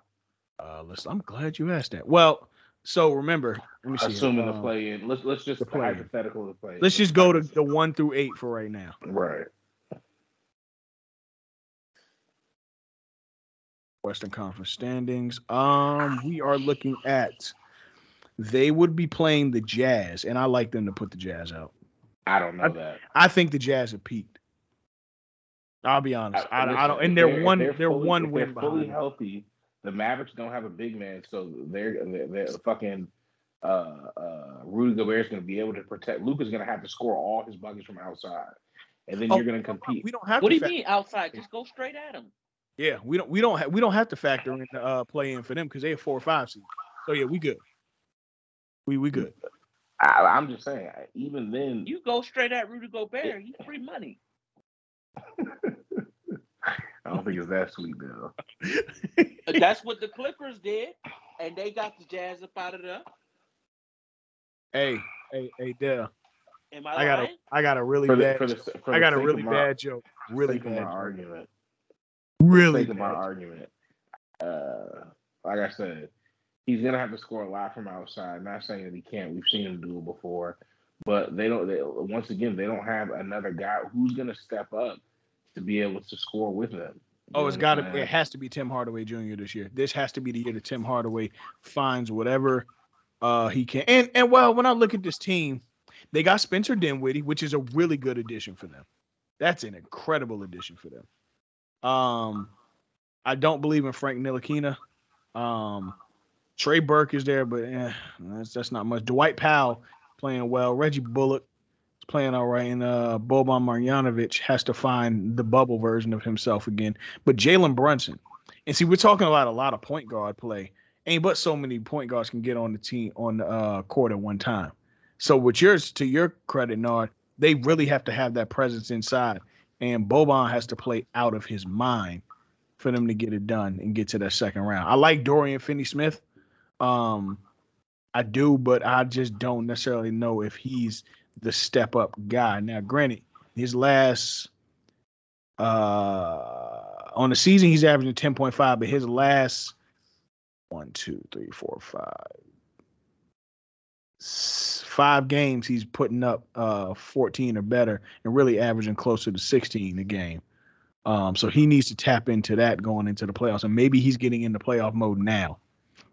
But um, again, looking at guys like uh Dwight Powell, even um, where's Dwight Powell at for the season? Dwight Powell is averaging seven points a game, brother. You have to step up. I mean, yeah, he had a 22 point outburst against the Jazz, so whatever that um advantage was he has there, they need to do that. Um, but you know, the the Mavericks, man, they gotta get some help for Luka, like some actual help. Now, I like the Spencer Dinwiddie move because you can play Luka as a two guard, but Luka's Who a coming? ball handler. Who's coming? To Dallas, That's what Mark Mark been asking this for the last ten years, for the end of Dirk, yeah, yes. from the end of Dirk's legacy, all the way coming down. Who's coming? Now, here's now I'm gonna give you this, Nard. Um, here's some some some some uh light at the end of the tunnel for Luka. 20 points, 24 points, 14 points, 17, 36, and 21. That's Spencer Dinwiddie's last seven games. So if he's getting something around there along with Luka, they might be all right with just guard play alone. All right, we listen. I know we gotta move on, but we gonna we gonna see. Like Yeah. I said, I think they're gonna be out. I like that. They, they get to the second round. We gonna see. Um, but let's let's stay in uh let's stay in the uh standings since we're here. Uh, I'm gonna read down the top ten in the West and top ten in the East. Uh, we have the Suns with a commanding lead over everyone in the NBA, let alone the um, let alone the Western Conference. Um, they are 51 and 13, followed by the Warriors, who just took a, uh hard loss to the Lakers over the weekend. The Grizzlies, uh, Ja Morant is looking in MVP mode. Uh, the Jazz, uh, the Mavericks, the Nuggets, the Timberwolves, the Clippers, the Lakers, and closing out the 10 is surprisingly the Pelicans.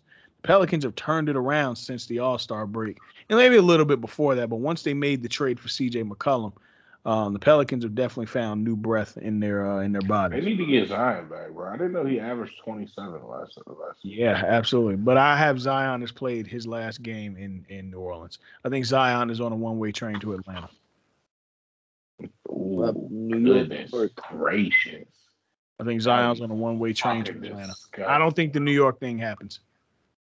Atlanta sounds would be good. Way better. Uh, it it would, especially if they're able to keep Fuck, Capela or uh, RJ Barrett and Cam yeah. Reddish. Nigga, this ain't college. Trae yeah. Young better than both of them combined. Yeah. I, So I- far, yeah. I agree. Um, although RJ is playing good ball as of late, but no, it's Trae Young. come, come, come on. fir- come on, now we talking about first team All NBA type play. come on. it's just different. Um, let me see. Uh, in first place in the Heat is Christian's Miami Heat, followed by the 76ers, the Yes, Bucks, sir. the Bulls, the Celtics, the Cavaliers, the Raptors, the Hornets, the Nets are sitting outside of the playoffs currently in ninth, and the Hawks rounded out at 10. The Cavs just took Um, a huge hit this uh I think yesterday. They did, yeah. They just weekend? lost um Jarrett Allen. Jarrett Allen. And at this Mm, late what the he game, hurt? uh He, Jared uh, frac- Allen fractured finger. Oh, like he's done for the season. out indefinitely. Uh, I don't know. For Yeah, the it's gonna be season, out for the season. Because if you if, Man, if he he better has to tape do that shit up surgery, and Kobe. I, I believe he will tape it up, especially depending on where they go to the playoffs. Pl- playing the type of position he plays, he's But not. doesn't A, he get buckets though? He does. no, He's all-star. uh, he he gets he gets buckets, but like it's His- not his defe- like he's he's a- got to be a shooter or anything like that. He's Yeah, you know his- he gets his uh, off the glass and everything like that. Yeah, this year Jarrett Allen's averaging uh 16 points and uh That's 10, what I was about to say.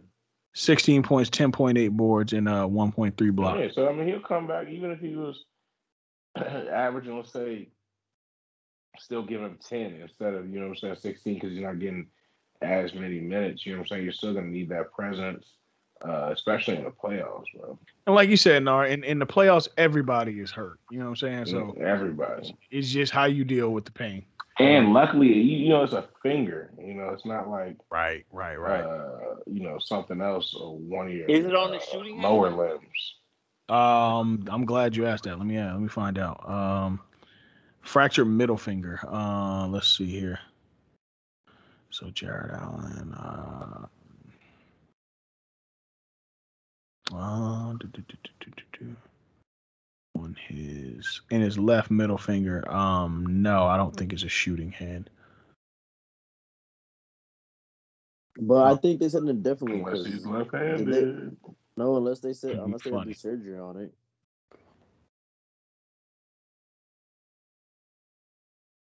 Uh, let me see here. Uh, do, do, do, do, do. All right, so MVP. Let's go. Let me get y'all a quick five. Quick five is the MVP. Quick five. Yes, sir. Uh, give me John. Uh, give me Ja. Give me Embiid. Give me Joker. Um, little Giannis in there and Steph if he can make a, a late run push. give me um, Ja Morant, um, Ja Morant, Ja Morant. If they get out of the first round, Yo, Ja Morant. If they get out of the second round, I'll round it out with LeBron.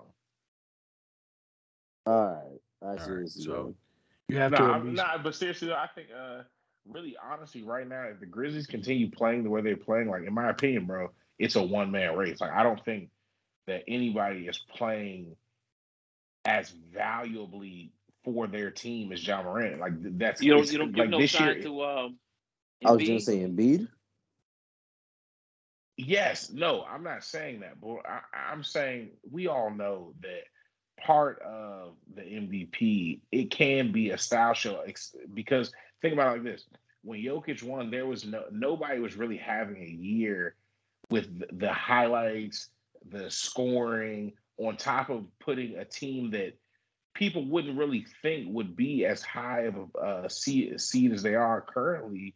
Nobody was really doing that when when Jokic won the MVP last year individually. So a lot of people were hurt, you know what I'm saying, stuff like that. This year,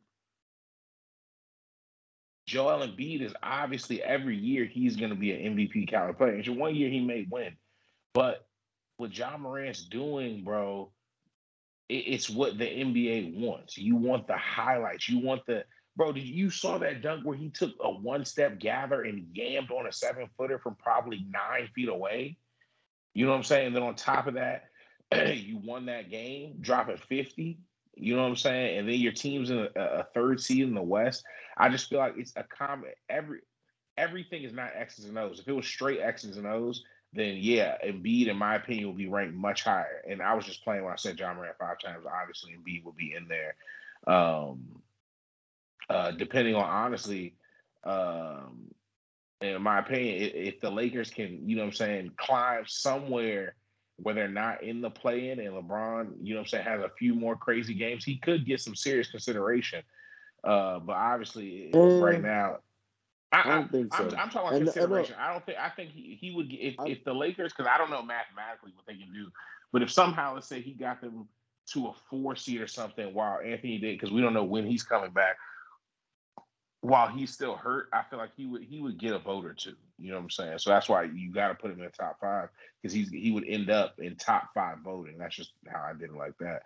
But um, yeah, I just think this year Ja Morant it's the excitement that comes along with how dominating his play has been.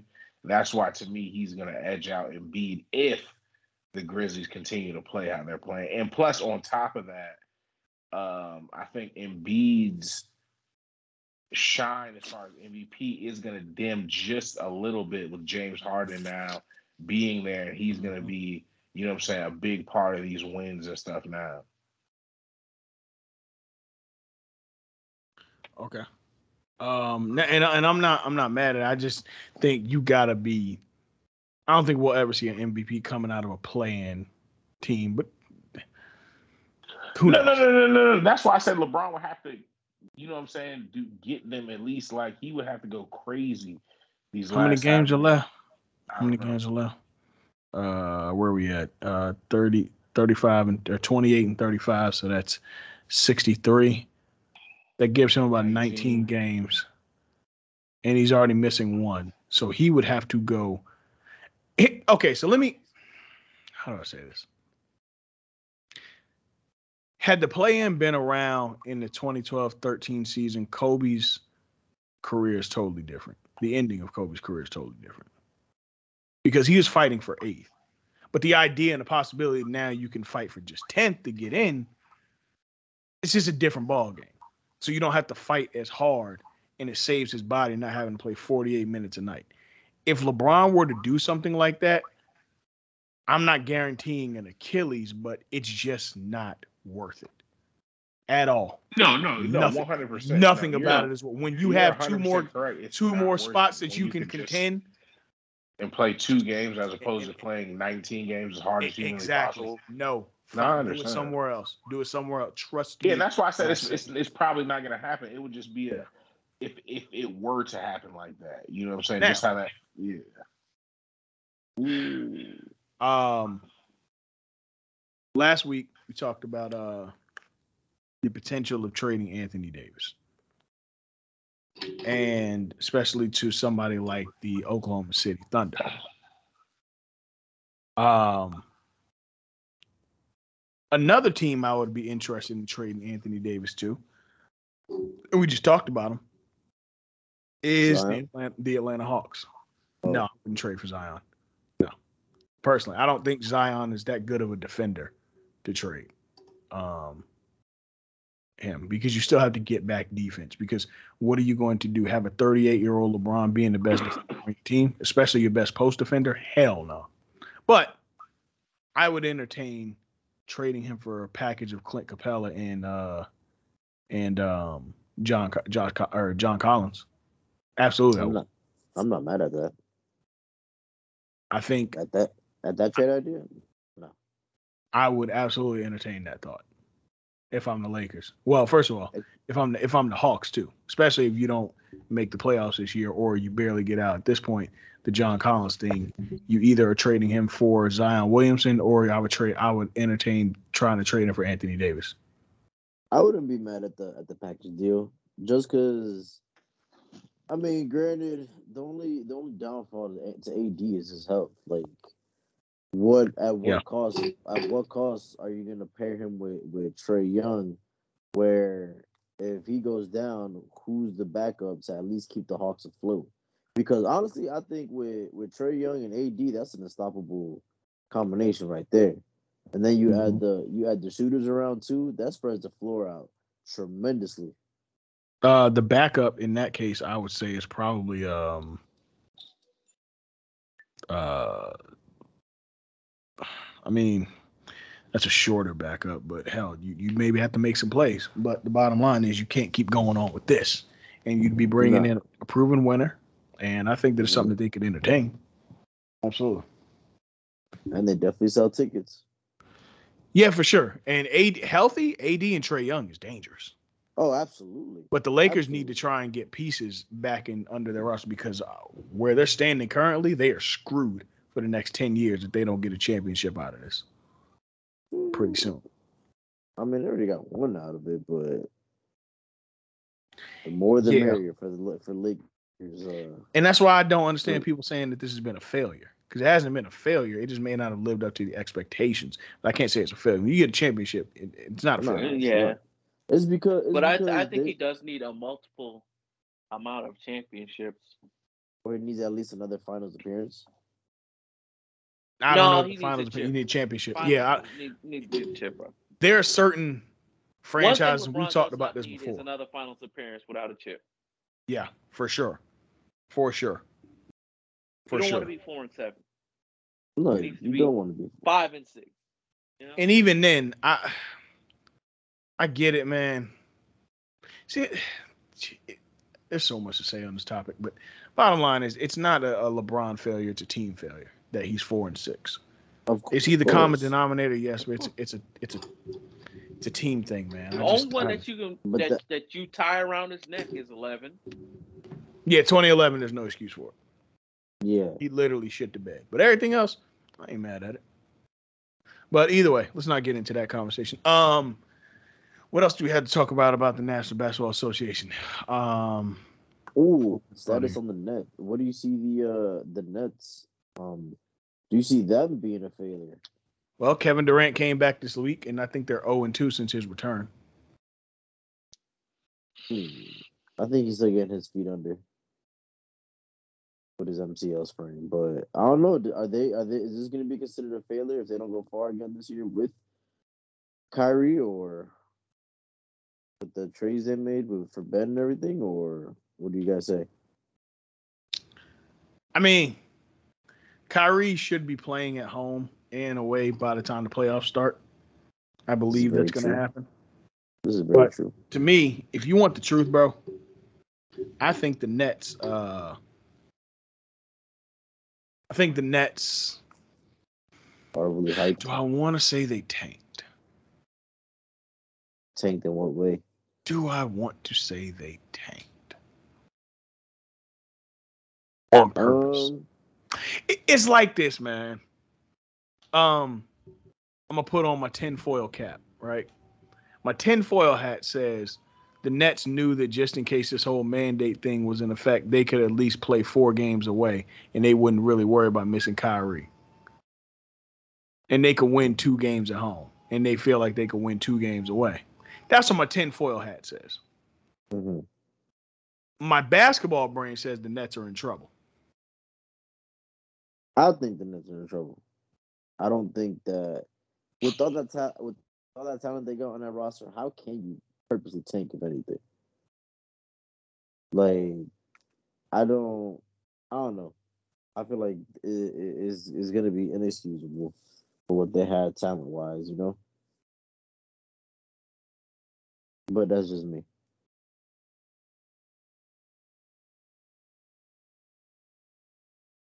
Hold on, say that last point one more time. I'm sorry, it cut out. I said, um, I said, how with all that talent they had on their roster, how can you purposely tank? Like that should make no sense to me. Oh, it's very easy. It's very easy. To, we see football teams do it every day, but I'm not going to accuse them of doing that. Um, but what I will say I- is again, I think that they are. Um, I think they're in trouble. I definitely I see think- them in trouble for sure. I think the Heat can beat them. Oh, I I, think- know that he could beat them. Well, wait, yeah, because you're the number one Heat fan in the world. But No, I think even- um, Very true. Real, real, no. Realistically, take it off animal side. If you if Mm-hmm. you look at their, if you look at the rosters side by side, the only thing that that that um, the only thing I feel like that stops is KD gonna get his thirty and Curry gonna get his twenty. After that, I feel no, like no, the no, Heat Kyrie's match gonna get his thirty. All right, so Yeah, KD Kyrie's and gonna get his Kyrie- 30. KD and Kyrie with their thirty, and then after that, what do they got from after that compared to how deep the Heat are? Uh, uh, I wouldn't We- say that. If if if Ben can cook, If Ben, Ben you said cook. All, all Ben got to do is average 16, and Ben was doing that anyways. But if he's in a, a If place he where give you he 16 actually, and give you eight, give you eight and eight, it's over. with. Which which y'all, that's y'all, a that's y'all, a y'all, y'all counting on him to give you the 16. no. That's true. I I don't necessarily know that. I think Ben. Nah, you need 16 from from Ben. No, You no, need no. a- I'm saying, I'm saying, 16, 18 points from I don't think I don't think we're reaching wanting that 16 from Ben. Ben, that's what he does in his sleep. Um, that's Yeah. that's what he does in his I don't know because I see I see him more facilitating. That's fine, but Ben still okay. He's your best low post presence.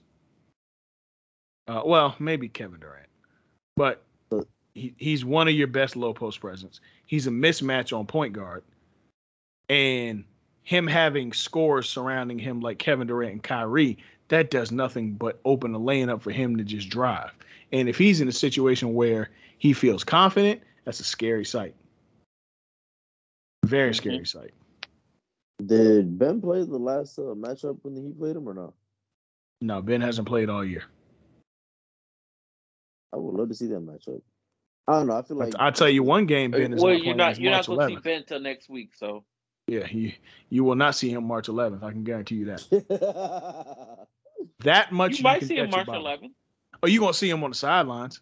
He he No, you'll see street him on clothes, March 11th. street clothes.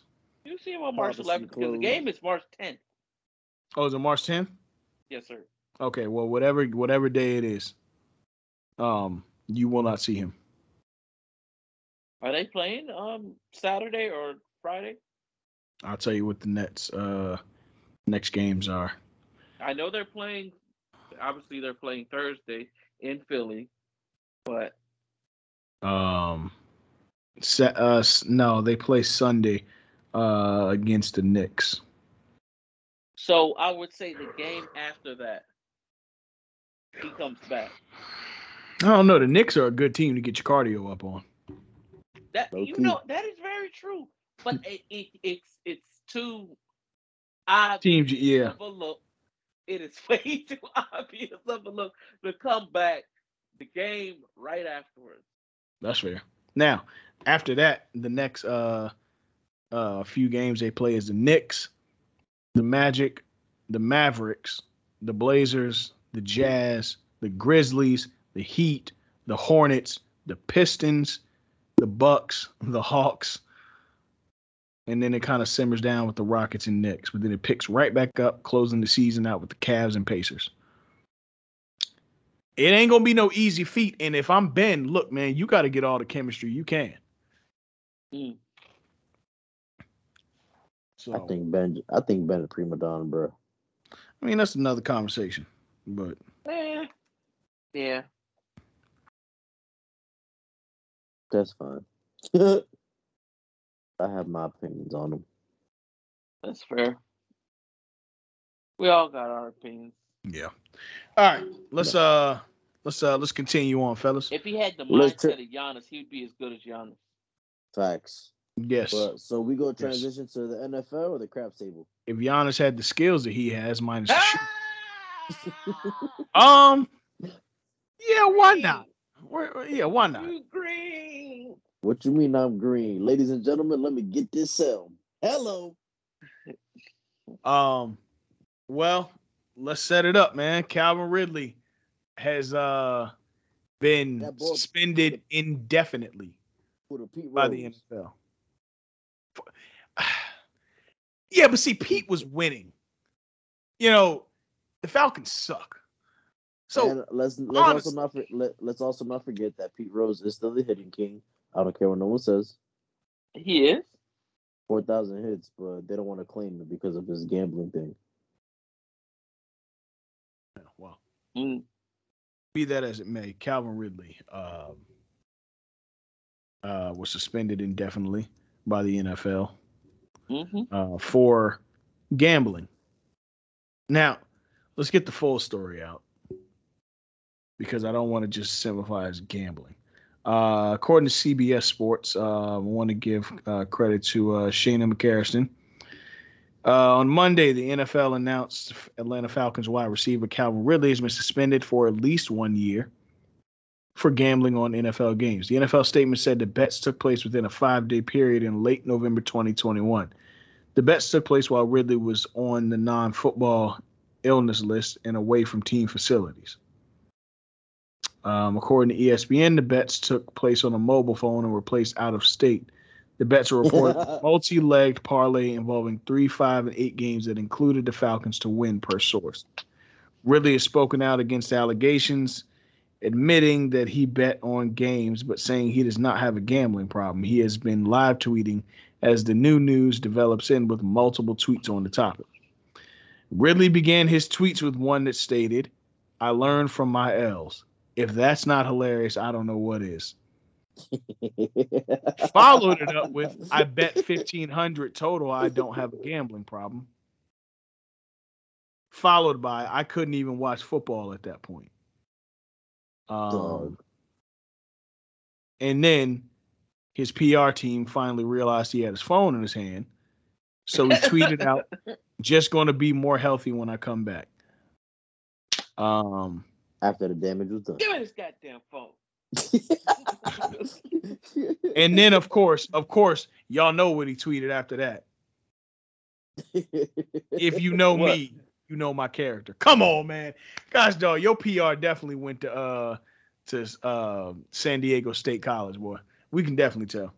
Nah, they they they real, real, real, real deal. Dade County, Broward County individuals that just put in cliche here. Yeah. 'Cause that's what that's what got got his butt in trouble.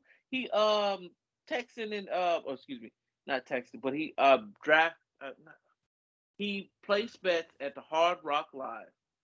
I'm not at the Hard Rock Cafe Cafe in um Miami. hmm Which is a great So- casino, by the way. It is. Sorry. And then he No, it is. um but that automatically got um picked up with the NFL's um Genius Sports something. Once Genius Sports got a wind of it, they automatically notified um the NFL. So Yeah. and that's how he got in trouble. Uh, my thing is this, bro. Um, I just don't like the idea that.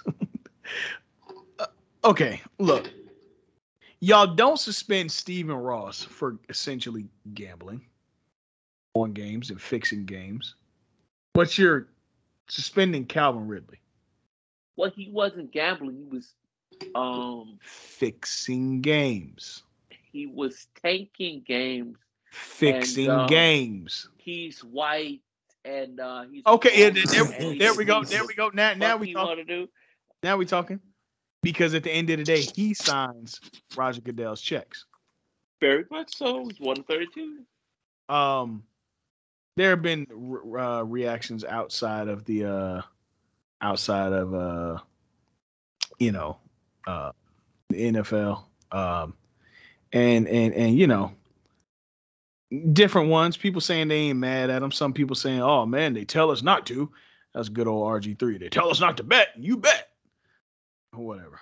Um, and then uh, Marshall Newhouse goes suspending a player for marginal gambling offenses while negotiating multi-billion dollar deals with gambling entities. Hilarious. Um, yeah, man. I mean, Emmanuel Acho, who I'm not a big fan of, says you should. Wow. Out, I- I'm just not a fan. Multiple reasons. Multiple, multiple reasons. All right, give me one. Give me one. Give me one. I'm good. I'm good. I want to check the brand. I'm good. I- I'll I'll just say Sam or Emmanuel? Which one of you you, you don't Is like? the one who's on FS1. both. Honestly, I don't like either of the Acho brothers, but we'll, we'll, we'll, we'll continue on. Um. Uh. Is it a big ass gap he got in his teeth? No, no, it has nothing to do with that at all. I have a gap. It has nothing to do with that. But anywho, um, yeah, I'm just, I'm just. Uh, I mean, look, Calvin Ridley, he wasn't playing. He was technically just on the roster. He was out. But look, man, again, the NFL just is the no fun league at the end. Wasn't he out for mental health reasons? Yeah, Man, that boy was out at Vegas. I mean, shoot, But man. E, Look, come on, bro. You're supposed you want- what? do you- How is it no fun? You should be able to bet on games. if you're not playing, I don't mind. I don't either. It's not like you. But you try- gotta not think like- though, bro. But to unless unless the only thing that I can think of is unless he was texting his boys like, "Yo, I put this play in. I'm gonna need y'all to do A, X, Y, and Z, and I'll break you off. No. I get that, but the only way That's you my can point. really affect the only way you do can you really affect that? winning, the only way you can really affect winning is if you had some inside intel to for the next team to tank. Bro, Telling your telling your team to go win the game no, I'm not. really doesn't that. do much of nothing. Bro, how many? How you think these? It's just like uh, the NBA. This is a brotherhood. All these niggas know each other. They're friends. Not saying that they would. You know what I'm saying? Uh, They necessarily. grew up together. Yeah, bro. Yeah, like, no, I get it. against each other. I get it. I just don't see how unless you're um colluding with another team that gambling and And betting That's, on the that's team easy. play That's, for. e- they're saying that's easy to do. It's it's it's week. Let's say it's week fifteen. Uh-huh. Seeds are already locked up. You know what I'm saying? And, and somebody reaches out, hey, bro, I'm putting. You know what I'm saying? Fucking ten bands on y'all to lose. You know what I'm saying? Y'all already got the playoffs locked up. Da da da. Go out there, drop something, fumble something for me, just so you know what I'm saying. I can go cash in if that's your man like that and you're and you're you know what I'm saying your season's like you might consider who you're thinking nigga who's gonna know if I if a nigga comes tackling and, and I just fumble you know what I'm saying No, I did it on purpose and from the NFL's perspective if it's even a possibility you have to rule it out you can't allow that for the integrity of the game you know what I'm saying otherwise you would have to constantly explain how this is an isolated incident uh, you know, this is one player who decided to do this. Although players can bet, it's not something that's widespread. Then it's just too much money involved. So you have to, you know what I'm saying? Even though more than likely, like you said, it's a 98% chance that it wouldn't happen. The fact that there's 2%, you have to cut it out. You do. Especially when, I, I, when there's money involved. I'm with you. Um, Because look at Pete Rose. That nigga's still not in the Hall of Fame for betting, right? Yeah. He's also white. Exactly. They won't let exactly. That, It, that went- it went. even- It went. It went over your head. Don't worry about it. Anyway, it went over your head. Don't worry about it. um, but yeah, what other news do we have in the NFL? Oh, combine, man. Let's let's talk about this combine. Were y'all really paying attention to the combine this weekend? Yeah, bro. It I was was- a couple. Um, I think didn't I we was have? No, he was. Jordan Davis, big ass. Bro. I'm gonna keep. I'm gonna keep it. A, hey, AG, I'm gonna keep it a buck. There's a fast ass motherfuckers in the combine this year, bro. Yeah, man. bruh. That joint, bro. It's a couple. It was a couple. Um, because one dude ran a four two. Jordan Davis, what do you run a four eight? Mm-hmm. Some. Sh- but That's my what I'm thing, saying. my so let me ask y'all this. My man y'all Bubba football. Bolden ran a four four. Let me, hey, you know the vibes we out I here. had to shout my man Nah. out. You know, But let me ask y'all this: Do y'all think the speed, the fast guys, their game could translate onto the field in No. the sense of like, in the No. sense of like, no? Speed it means depends. nothing. As we no, see with John And but here's it- why- it here's why I say speed It means nothing. It depends I'm- on I'm- position. Well, okay, you go ahead, lot. Nard. You you go ahead. Yeah. Yeah, well, I, I'm just saying the reason that it can because you got to think if you see a guy like Tyreek Hill, he probably Mhm. smoked his 40. You know what I'm saying? You're like, okay, that speed, that speed is unreal. If I can get his fundamentals down, if he doesn't have any, and, and he has that natural speed, uh, combine that with, you know what I'm saying, what I'm gonna develop him into, you're gonna end up with Tyreek Hill. Then you have, on the other hand, guys like Darrius Heyward-Bey who are just fast. At his No pro day, he did a four point two nine in the forty. Who? Uh, Tyreek Hill. Yeah, see what I'm saying? Mm-hmm. But you take a guy like Darrius Heyward-Bey who smoked the 40 as well. When there's no development, you get that. That's So- why I say speed doesn't matter because Well, no, how many more it, times? it matters to who it matters to the good coaches, the guys who can develop Ex- players. exactly, and, and and and so okay, not to take over what you're saying, but to piggyback ahead. off of what you're saying, I agree with you, but I disagree in a in a in a glass half empty kind of way. Yes, it's a lot of guys that are fast as shit out there. It's a lot of guys that will blow a 40 time as well. It's a lot of guys every year that we see max out on the 225 bench press. We see all that. Great. It's good for the Olympics. But guess where it don't matter? in the NFL, my boy. It literally, you can't. Your forty time don't determine whether or not you can make such and such play. It's it's it to me. The, I don't necessarily care about the Wonderlic test per se, but I do think that there's something to say about the cerebral part of, of football. And then it, there should be more skills to really see real game situations in the combine versus just flat out 40 times. To me, like I think that we should have evolved from just depending on or, or, or being so so uh high key on 40 times. Not that it shouldn't be done there, not the 225 reps shouldn't be done, but at the same time, bro, there's so many other things that are intangible to the game that I just feel like could help out to look in a, in the uh in the combine than what they do there. And I just have seen too many fast guys and got like remember, oh yeah, uh um what was his name? Um uh LSU quarterback that went to the Raiders. Um JaMarcus Russell. Um, he yeah. he could throw a hundred yards off of his knee. What did it matter in the game? Nothing. Right. Absolutely. It meant nothing. literally But see, nothing. but here, but here's and no, I feel bro. I, I like that that doesn't mean nothing. It's the combination of intangibles. If he had the same mentality as other quarterbacks with an arm like that, he would have been a better Josh Allen. Right. And, and and listen, I may be old man on the lawn for this. I'm I'm cool with that. But I'm just saying for me, I've seen way too many times guys have had crazy 40s and, and other uh other uh measurables that it just didn't translate on on the football field. But I, I agree with you in the same distance that that guys like a Tyreek Hill, when you talk about coaching and skills, so like that, when it all comes together, but how many times does it come together is the question. No, I, I mean, we can name a lot of guys. Oh, a, a lot. We can also name a Calvin lot of guys. Johnson that ran a four three eight. right. And Jerry Rice ran like a four six. Uh, what did Jerry Rice run? Four, Right, that's what I seven, say. one. What it, what what it, it, it, it kind of goes both ways because you're right too. Right. It doesn't matter if you don't have the intangible. I'm just a but you pessimist. do, I- if and you on this kind of stuff, I'm a matters. pessimist. Yeah, I, I'm I'm just a pessimist, man, when it comes to this kind of stuff because I've been fooled. Fool me once, shame on you. Fool me twice, shame on me. And I've been fooled way too many times.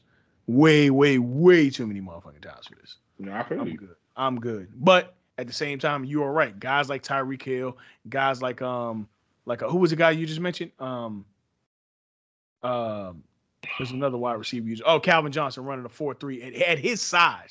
That is insane. So I, I definitely agree with you there. Um but yeah, Christian, sorry to uh have that that uh Oh Yeah. no, just kind of asking. dialogue. 'cause- It's just No, no, because it made me think of like, yo, you think of John Ross, where everyone was so hyped of, oh, another it's guy. Just, it's just oh, speed is gonna be good, and he hasn't really shown much except injuries. To be honest with you. That's not knocking. That's not knocking like what he did in college and everything. But you know, you see them, you see, you see like the league itself kind of hype.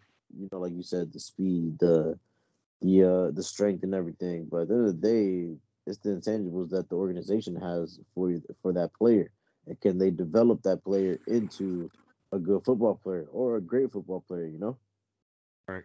Um, I have a, a list of some guys who they're saying should have had, who probably wish that they had a do over at the combine. Y'all want to go through that? If these names stick out to y'all, Yeah, hell yeah. all I mean, So don't Devin, know. I ain't De- really paying attention, so y'all got to that's cool. That's cool. me in. Uh, Devin Lloyd, inside linebacker for Utah. Um, his 40 time was in the bottom 10 of linebackers.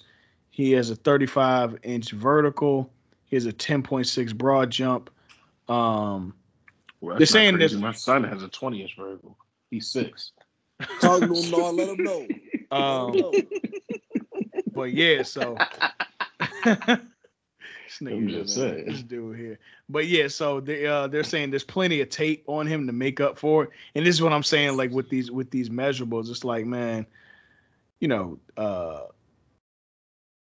uh but on the flip side, they're giving him him green light. Cause shoot, if you look at Darius Leonard's 40 time, uh he had a 466.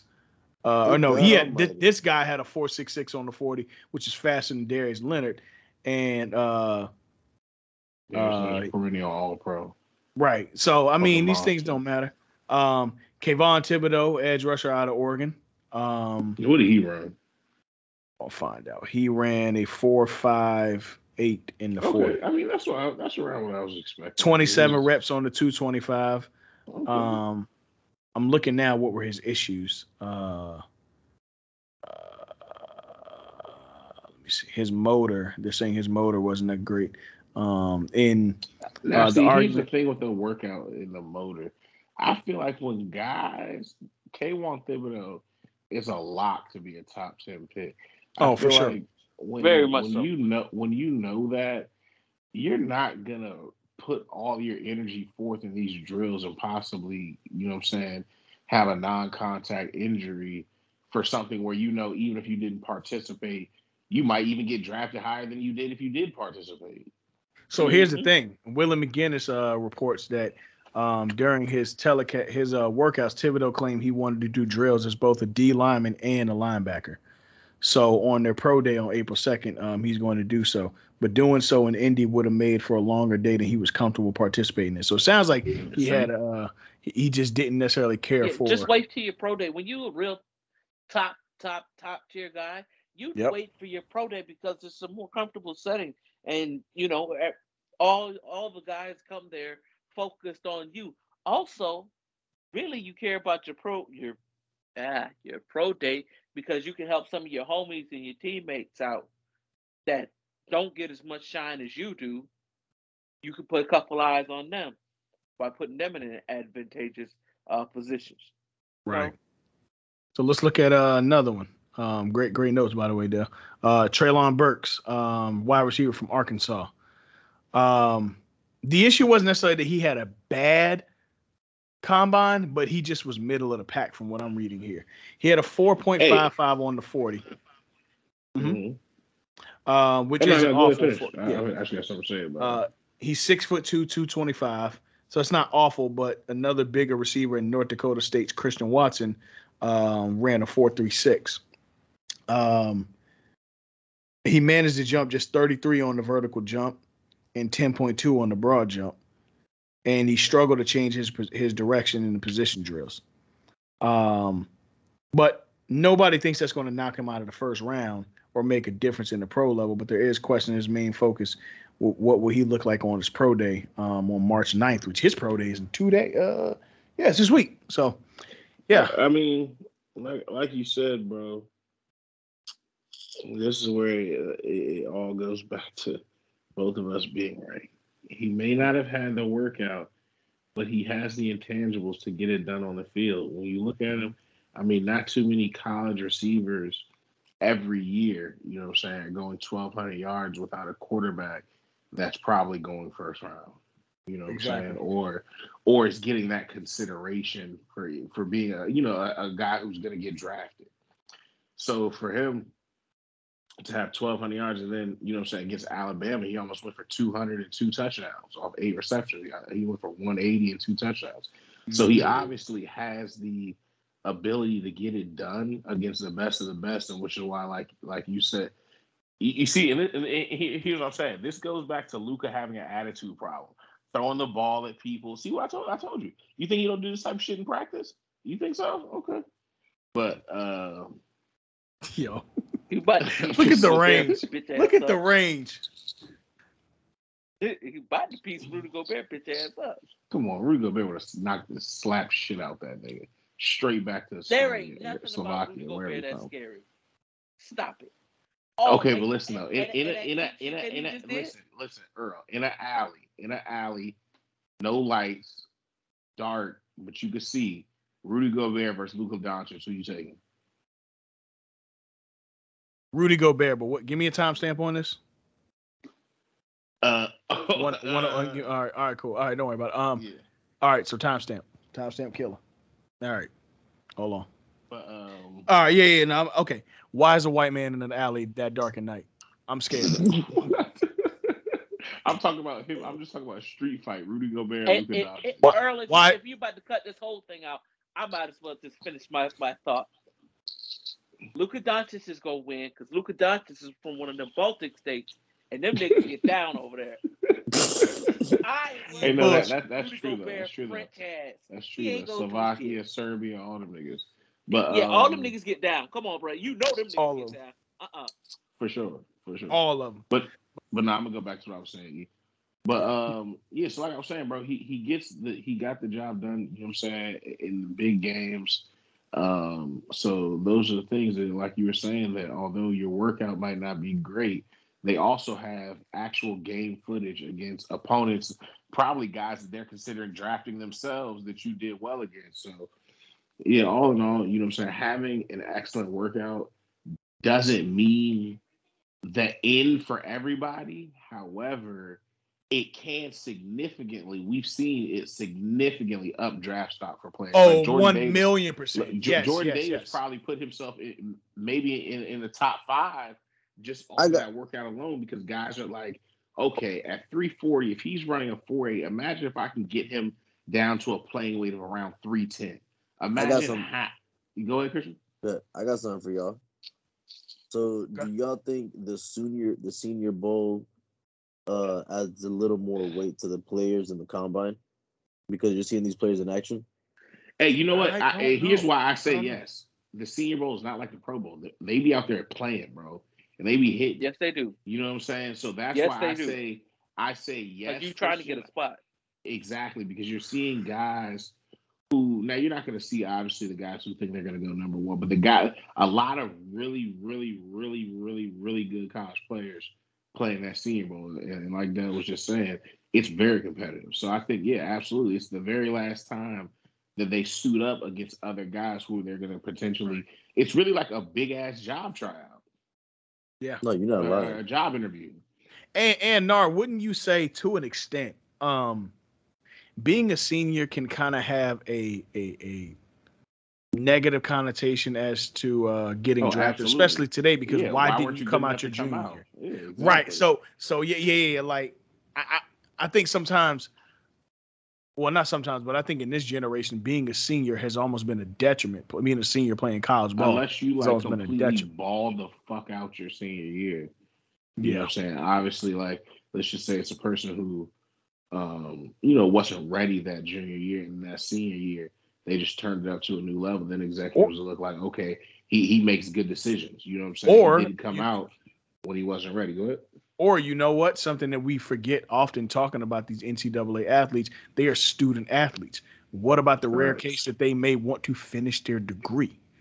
And you know, people always say, "Oh yeah, you can go back," but you know, Nigga, ain't nobody trying to do that. what what if Right. I what if I exactly what if I just happen to want to finish my degree? Like, Like if you right there, like if you got if you like got a year left mhm. on your degree, I could see you staying. you know, it's one thing we haven't talked about. What do y'all think the possibility, especially with the NIL going in, that we could see more seniors staying because there's no pressure to leave with With desperation of money? Oh my! I think, bro, you're gonna see a lot of guys, and it's good for the NFL because now you're gonna get a lot of guys. In, uh, you're in college as well. You're gonna get a lot more guys that are ready to be in that professional league. We're Mhm. gonna, in my opinion, a few years down the line, we're gonna see less busts than we traditionally see as far as guys who, when they come in the league, they look like a deer in headlights. You know what I'm saying? It'll be Mhm. one thing. You you'll still have guys who just, you know what I'm saying, they're just not they're just not NFL players, they're not NBA players. It it just didn't work out for them. But we're gonna see a lot less of those guys like, why the fuck did they draft you? Right. No, and, and and I think that I think you're right on that. Um, I definitely think you're right on that. Um, And I think that's good, bro, because now, you know what I'm saying, it really gives and shit, honestly, if we're keeping it frank, this was a amazing move for young black men because now think about how many young black men that, you know, just left to go to the league, like you said, don't have to do that anymore so they can actually finish and graduate. Just because they mm-hmm. don't have to go. They have bread. They can you know what I'm saying now exactly. And now they can learn how to use that money that before they even get to the league. exactly. They'll have and that through through actual trial and error of themselves. You know what I'm saying? yeah. None gonna touch league money, uh, money obviously, but it's But good for them to educate themselves and have practical use of Right. uh, having bread and having things. You know, Hey, random. Did you guys? Did any of y'all catch that uh that Lakers show that's on HBO? Uh, I No, not saw. yet. it. No, I not was gonna I watch I it was on actually demand. watch I didn't tonight. get a chance to watch the first episode though. So You let saw me it? give y'all. Yeah, I did, and let me give y'all my first uh instance. Do y'all remember when Magic Johnson was uh when they asked Magic was he going to watch it and how he kind of was like, "Nah, we have our own thing coming out soon, so I think I'll pay attention to that." Mhm.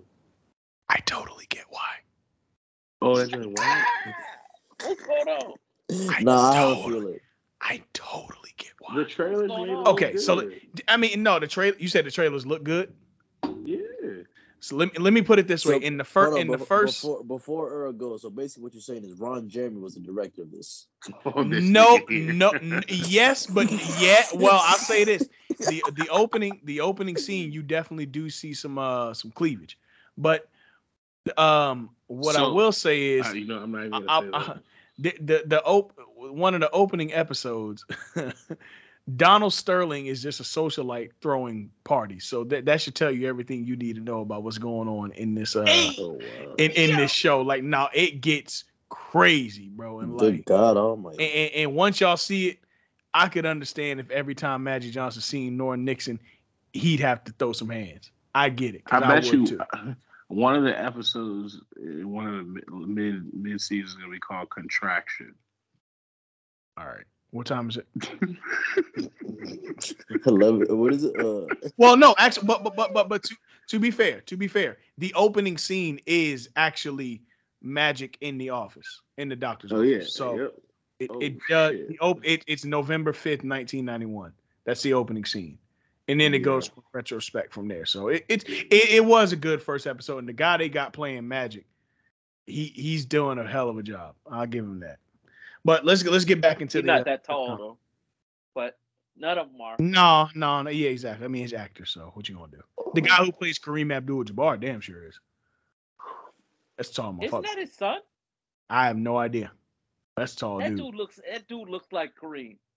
But yeah, there were other notables. Now I don't know if you want to keep going through this. I'm looking at some uh some uh guys. Um uh th- there's I mean, there's other guys. I'll send y'all the report, but just stuff like that, that kind of conversation. Um it, it's right it's right and it lends itself to us both being right and i'm not trying to be right for right's sake but it's just like you're looking at a glass half full i'm looking at a glass half empty and i think both people are right in this case and i think No, for like you sure. were saying it's just one of those situations where you have to really look at the totality of what the draft combine does um some some takeaways that we have here uh uh ahmad sauce gardner looks like a like a cb1 um for sure. Yeah, that's what they're saying for me. He looks like a top 15 pick. Um, Kyler Gordon needs to log a faster 40 um, at Washington's Pro Day. Uh, Tariq Woolen um, has an intrigue with combination of size and speed. Um, you know, uh, at UT, where's he at? Uh, Texas, uh, San Antonio. Um, let me see. Kalon Barnes lands on the draft radar with the second fastest 40 yard dash. Um, let me see here. He's 100 second behind John Ross. So that's pretty decent. Um, let me see here. Was there anything else? I'm trying to see if I have any news on anybody in Miami. I know we always got to put that in there. Uh, Bubba Bolden. let me see. Who? Uh, uh, Bubba Bolden. Bubba Bolden. What, what were some of his takeaways? I think he ran a four four. I think he ran a four four seven. Okay. Okay. And I believe as well. Hold on, I got you right now. Uh, he ended up, and his twenty yard split was the two point six. Okay. I could Okay. definitely see him starting Yeah, we'll take that. We'll definitely take that. for sure. Definitely take that. Um. Hey, did y'all, what do y'all think? Um, that uh offer the Packers gave the Ro- uh, gave Rodgers. How much y'all think it is? How how much how, how much did he offer? He get offered? I They know. didn't. They, they, They haven't didn't said. announce They it. just said the Packers gave him an offer. What do I? They said the offer would change the landscape of the quarterback. And and I don't believe that, and I'm gonna tell you why I don't believe that, bro. No, no, no, no. Listen, no, no. Real talk. I don't believe that because how much can it really change for an almost 40 year old quarterback? Like, just being honest, what does I it mean, if they give actually change? Unless they gave him like one year, sixty million. Unless they give him one year, 100 million, then all right, cool. But other than that, I don't see anything that's just like wow. If they give him three for like one fifty and it's fully guaranteed, then yeah, nah, I don't, that's not that much, though. I doubt. I That's like doubt. fifty If a it year. was That ain't fully shit. guaranteed though. Yeah, I don't think that really changes the market. Kirk Kirk Cousins got almost hundred guaranteed, fully guaranteed. Yeah, I, I'm not necessarily. And that's what I'm saying. It has to be something like you said, bro, along the lines of Whoa. a hundred mil a year. Listen to this. Hold on, hold on. Is this for? Is this for college or is it? Mhm. Hold on, hold on, hold on, hold on, hold on, hold on, hold on. Wait a minute here. Oh my gosh. So Kirk Herbstreit will be calling Thursday night football games.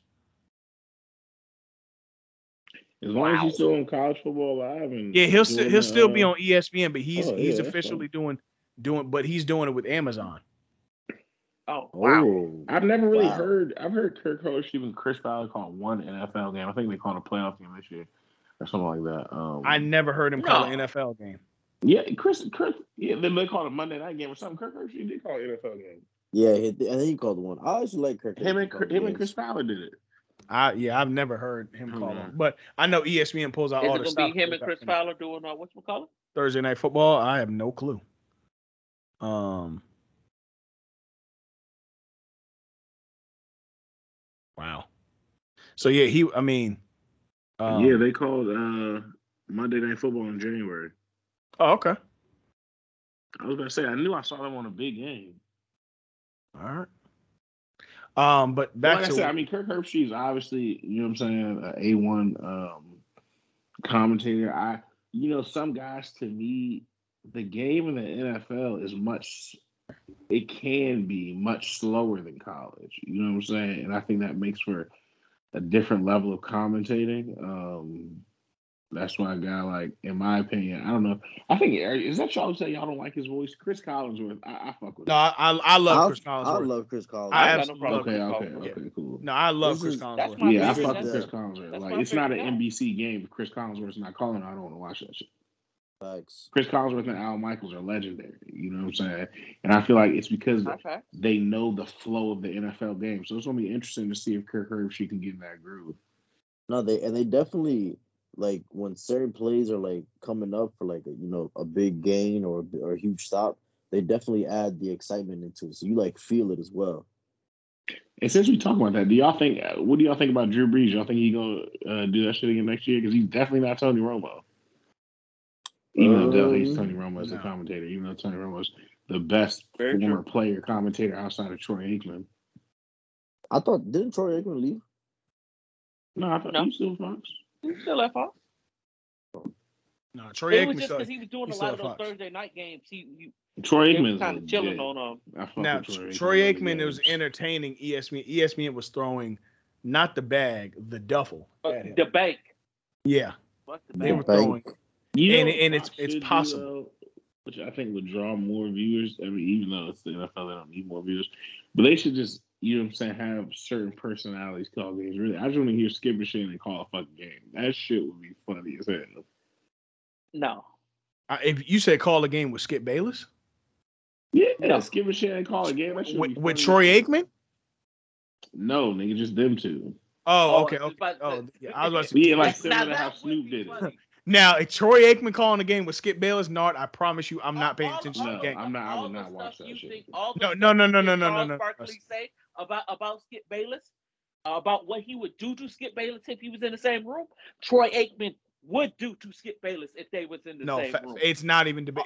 I- Nard, do you, you do know what happened, talks. right? No. Oh, we'll talk about it off air. We'll talk. We'll talk about it off air, and I promise you, we'll talk about it off air. But just know, Troy Aikman would put hands, feet, and find Toes, shoulders. Chest, pants, shoes. All right, he Whatever. will whatever you want to call it. Um, yeah, brother, that that wouldn't be good for uh Fox. But um, yeah, uh, Troy Aikman um was was in talks to get uh to get um to get a bag from ESPN, but I guess it has stopped. Oh no, nothing is uh nothing has been decided yet. But if he does go to ESPN, Joe Buck has said that he will go as well. Ooh. Wow. That'd Joe one Buck hell of a Thursday he- night he- yeah, lineup. exactly. I don't think I don't think they love the Louis Riddick thing because Louis Riddick got his eye on the league a little bit too much. Of course he does. Because you know Louis Riddick wants a GM job. Lewis Lewis Rig missed out on more jobs than Eric Bieniemy, wow. Very true. Facts. It's facts. High fact. which is a very racist. Yeah. You- You're not wrong. Yeah, not disagreeing. You're not wrong at all. But I, I think um I think for Louis Riddick, he has an issue uh um you know with telling too much up. There he is. All What's right. going on, man? What's going on, Larry? How you doing? Uh, Guys, we're- we're- nervous. We're, we're, we're joined by we're joined by DJ Larry to Show Your Work Network. Everybody say say what's up to DJ Larry. DJ Larry. What's going on? Larry, man, you know we we, we formed a relationship Damn, over this over this while. You know what I'm saying? And I just wanted to ask you a Last question on air. season? I just I wanted to know it was ask you a question. Last game of his career though. I just wanted to ask you a question on air, Larry. That's all. I I just would like to ask you a question on air. You being That's really all. disrespectful right That's all. I, I just want to ask you a question on air. I just want to ask you a question, bro. You could just answer. Can you quench thirst with those white tears? Can you quench thirst with those blue devil tears, my boy? Can you quench can I- thirst? Can I ask you a question, Earl? Uh huh. real quick? Because I was real cool and all what y'all did in the um in the uh in Don't the talk last to me about. game Don't talk to me about no AC tournament. Don't talk to me about no AC tournament. I want to hear about Uh, all that. That ain't that ain't the mission. If That ain't you the get mission. Aired out. If you get aired out in the ACC or or in the national tournament, I don't want to hear it. 'Cause Yes, you do. know, Nah, You Dale. Hell no. up No, that tree. tournaments Hell come no. and go. You only Dale, you only get one Dale, last game of your career. That's what I was about to say. Krzyzewski only gonna have one last game in his career, nigga. My brother with blood still wet Nah, on the ground. nah, This is what nah, nah. Because if you get hold, if you get hold in the ACC, it still counts.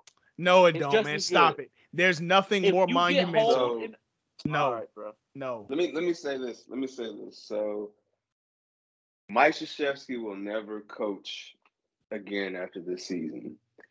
He will never coach again on his own court at Duke. Where Did he North get that memo before Saturday or after? Which one?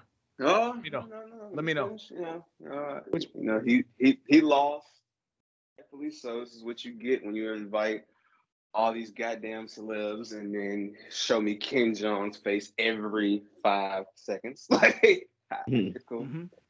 But you know, Earl is forgetting that you know on the Dean Smith court, they will never be able to avenge the loss, and Mike Krzyzewski is already up in the all-time rivalry. So Let's look that know. up. Let's look that up here. Why Let's look that up here. Because even if they win everything else, they will never be able to up the score. So in the now, let me say this: in the all-time like since segregation, like That North nigga says Carolina. it's segregation. said North, North Carolina owns the the win loss. But if you look at Coach K, he got the 50 ball, dog. It's like 50 to 47 now. I don't believe that's true. Um, I don't believe that's true. Um, I'm gonna have to. I'm gonna have to look at it. I don't believe what is Coach K's record against UNC. Believe Coach K all time. Coach K sits with a 50 and 46 record. But what they don't tell you is what they don't what they don't tell you about these wins. He What said, they- nope, I don't believe what that. they- what they don't tell you. Episode what they don't tell you. Yeah, they, all they, right? they not telling us about the last game he played him. What they don't tell you is when you beat somebody on their court for their last game of their career it counts for four wins. So, with that being said, the score, the score.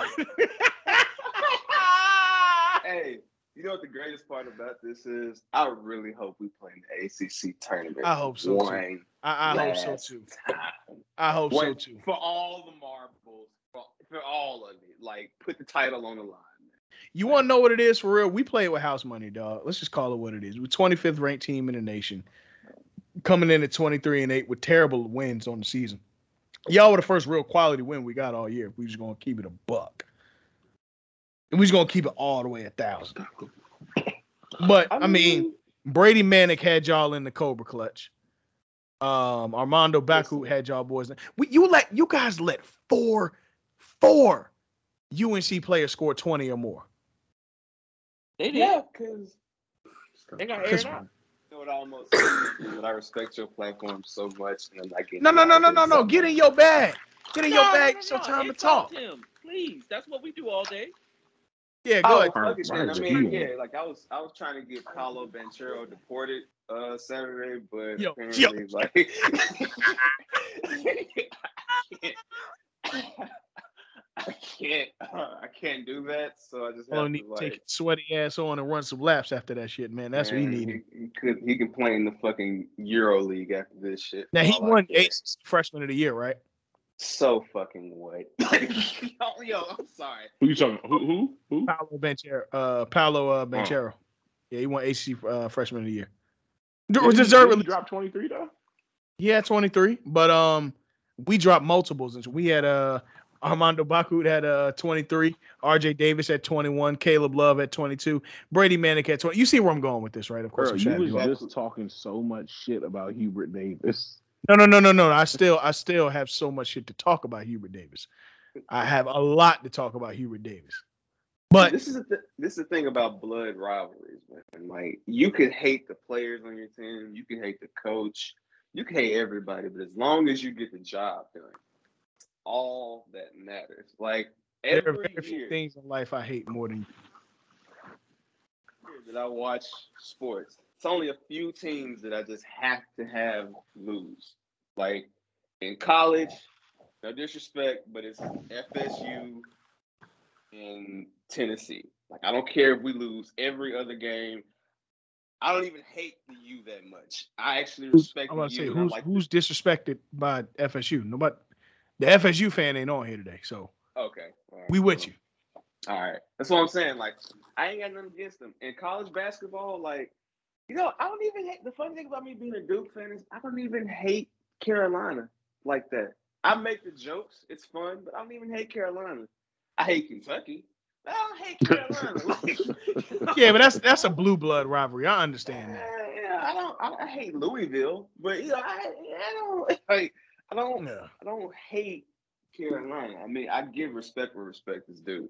So you know, you talk shit, you got to deal with it. You know, I got the Skype, and I'm like, all right, the hell is Earl sending me a Skype for? And I and I, and I see why. Like, you know, it's it's perfectly fine. Like, listen, I I'm just here. heard certain things were getting spat on. I heard, you know, I heard, I heard, I heard.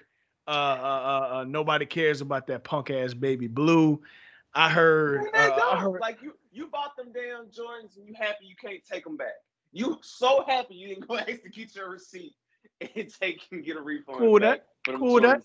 You know, I'm cool with that. cool, man. Y'all ever seen the Y'all ever seen the Street Fighter Two gift with Guile where they throwing the trash at him and shit? He throwing his hands up like Yeah, that's that that's right that's now. that's that. Yeah, that's that's that's us throwing throwing uh Duke in the damn trash. Hey, I hate y'all. cool. I I, I Hey, really man. just wanted to get you on the platform and just say I hate y'all to death. I hope y'all burn in hell. I hate the Blue Devils. I hate Royal God Blue. damn. I I hate Duke. Yeah. I hate tobacco. I hate I hate First off, uh you don't hate Royal Blue. well you're right. I hate Duke Blue. I, I hate uh whatever their blue is called. I hate them. I just I, I I hate them damn gremlins. I hate them Cameron crazies. Uh, I hate Cameron. Matter of fact, I never even been to Cameron. I hate them Cameron Yeah, crazies. I but but my, my question is this: like, fan of the team, but why are you including me with these crackers, Earl? I didn't pay eighty thousand dollars to watch them niggas lose. What are you talking about? yeah, that shit crazy how much some tickets was on. 80 Dog, fans for the last fans to see an L dog. That's gotta hurt hurt. 80 bands. 80 Imagine bands, taking bro. a mortgage out just to get smacked. Yee. Bruh, you could have had a house, a You Hellcat, a ZL1. Man, you. Hey man, that Yeah, I Hellcat would have is never fine left too. Cameron indoor. I would have moved in. Never. No, man, what? Who you telling? Hey, I'd have man, right on third row sound like Kanye was living in uh, the Atlanta in, in, Benz in the Atlanta Benz Stadium, man. Living Uh, in the basement. yeah, baby. Larry, we ain't, we ain't gonna hold you too long, man. I just had to I just had to fire up Slender Geedy on you real quick. Hey, we'll it's actually cool, uh we'll be speaking later on this week because we got our collab episode. I believe we're doing that uh this week, matter of fact. So yeah, man. Um, all the listeners, y'all know we have our uh our uh, annual brackets that this year we're doing the greatest Nike basketball sneaker of all time. So that's gonna be really cool. Really. Really all I'm gonna, all I'm gonna say is this: Air Garnett three. I will revisit this when this episode comes out. chill out, chill out with slandering Air Garnett three. But listen, man, we'll tap in with you a little later, Brody. Appreciate you For sure, calling through. man. Hey, love to y'all boys, man. Bernard, get this nigga Yo, hell, man. you already Get know. this nigga hell. Please, He get can't- this nigga hell. He can't I can't get even stand the Rams, but give him hell, dog. all You right? already know for sure, for sure. You You can't can't give here when me I introduce myself. I do it. I do it every day. See, I, I introduce myself as a See, true I Hall of Famer. send you to hell like you sent me and all the mother crackers to hell earlier. You know what I'm saying? Like it's cool. Oh, you though, damn bro. right. I'm, I'm remembering. I remember everything. So Remember it. Write it down. Take a picture. Do what you got to do. All right. All right, Larry, man. I'm gonna holler at you, Y'all bro. Be safe, man. Be Nah, safe, you Brody. too, Brody. All right, bro. Yeah, man. I had to fire up Slandagini real quick. Did we have anything else uh, that happened in the sports week this uh this uh this week before we wrap up? Um, no, I think we covered it. I think that was everything. Yeah, man. Oh, uh, unless Dale wants to talk about the uh that uh non-climactic Situation. UFC fight. Yeah, that fight was kind of boring, but it was because like it was. Uh, we're talking about uh, UFC. I believe it was 272. Uh, Mhm. Masvidal versus Covington. Covington really just wrestled him down to the ground. Really just kept him down on the ground, and the one shot that Masvidal had to knock him out, he didn't have anything left in the tank because Covington's wrestling was just elite, and he held him down on the ground for five rounds, 25 minutes. So, Got you. Well, that's why I try to stick to boxing, where everybody has to do the same thing that they're good at. Yep. and that's why I like MMA because everybody else can do. I, I love I love I love well. MMA. I love. I just, yeah, I just want to, I, want to watch the strikers though. I hate things to be wrestling sit around, man. I understand. Fine. Well, shoot, man. Till next week. And again, we do have our uh our um bonus episode later on this week, our collaboration with Show Your Work Network, as well as something coming soon with uh Random Max Podcast and other guys. So till next week, we out, y'all. We out. Peace. Peace.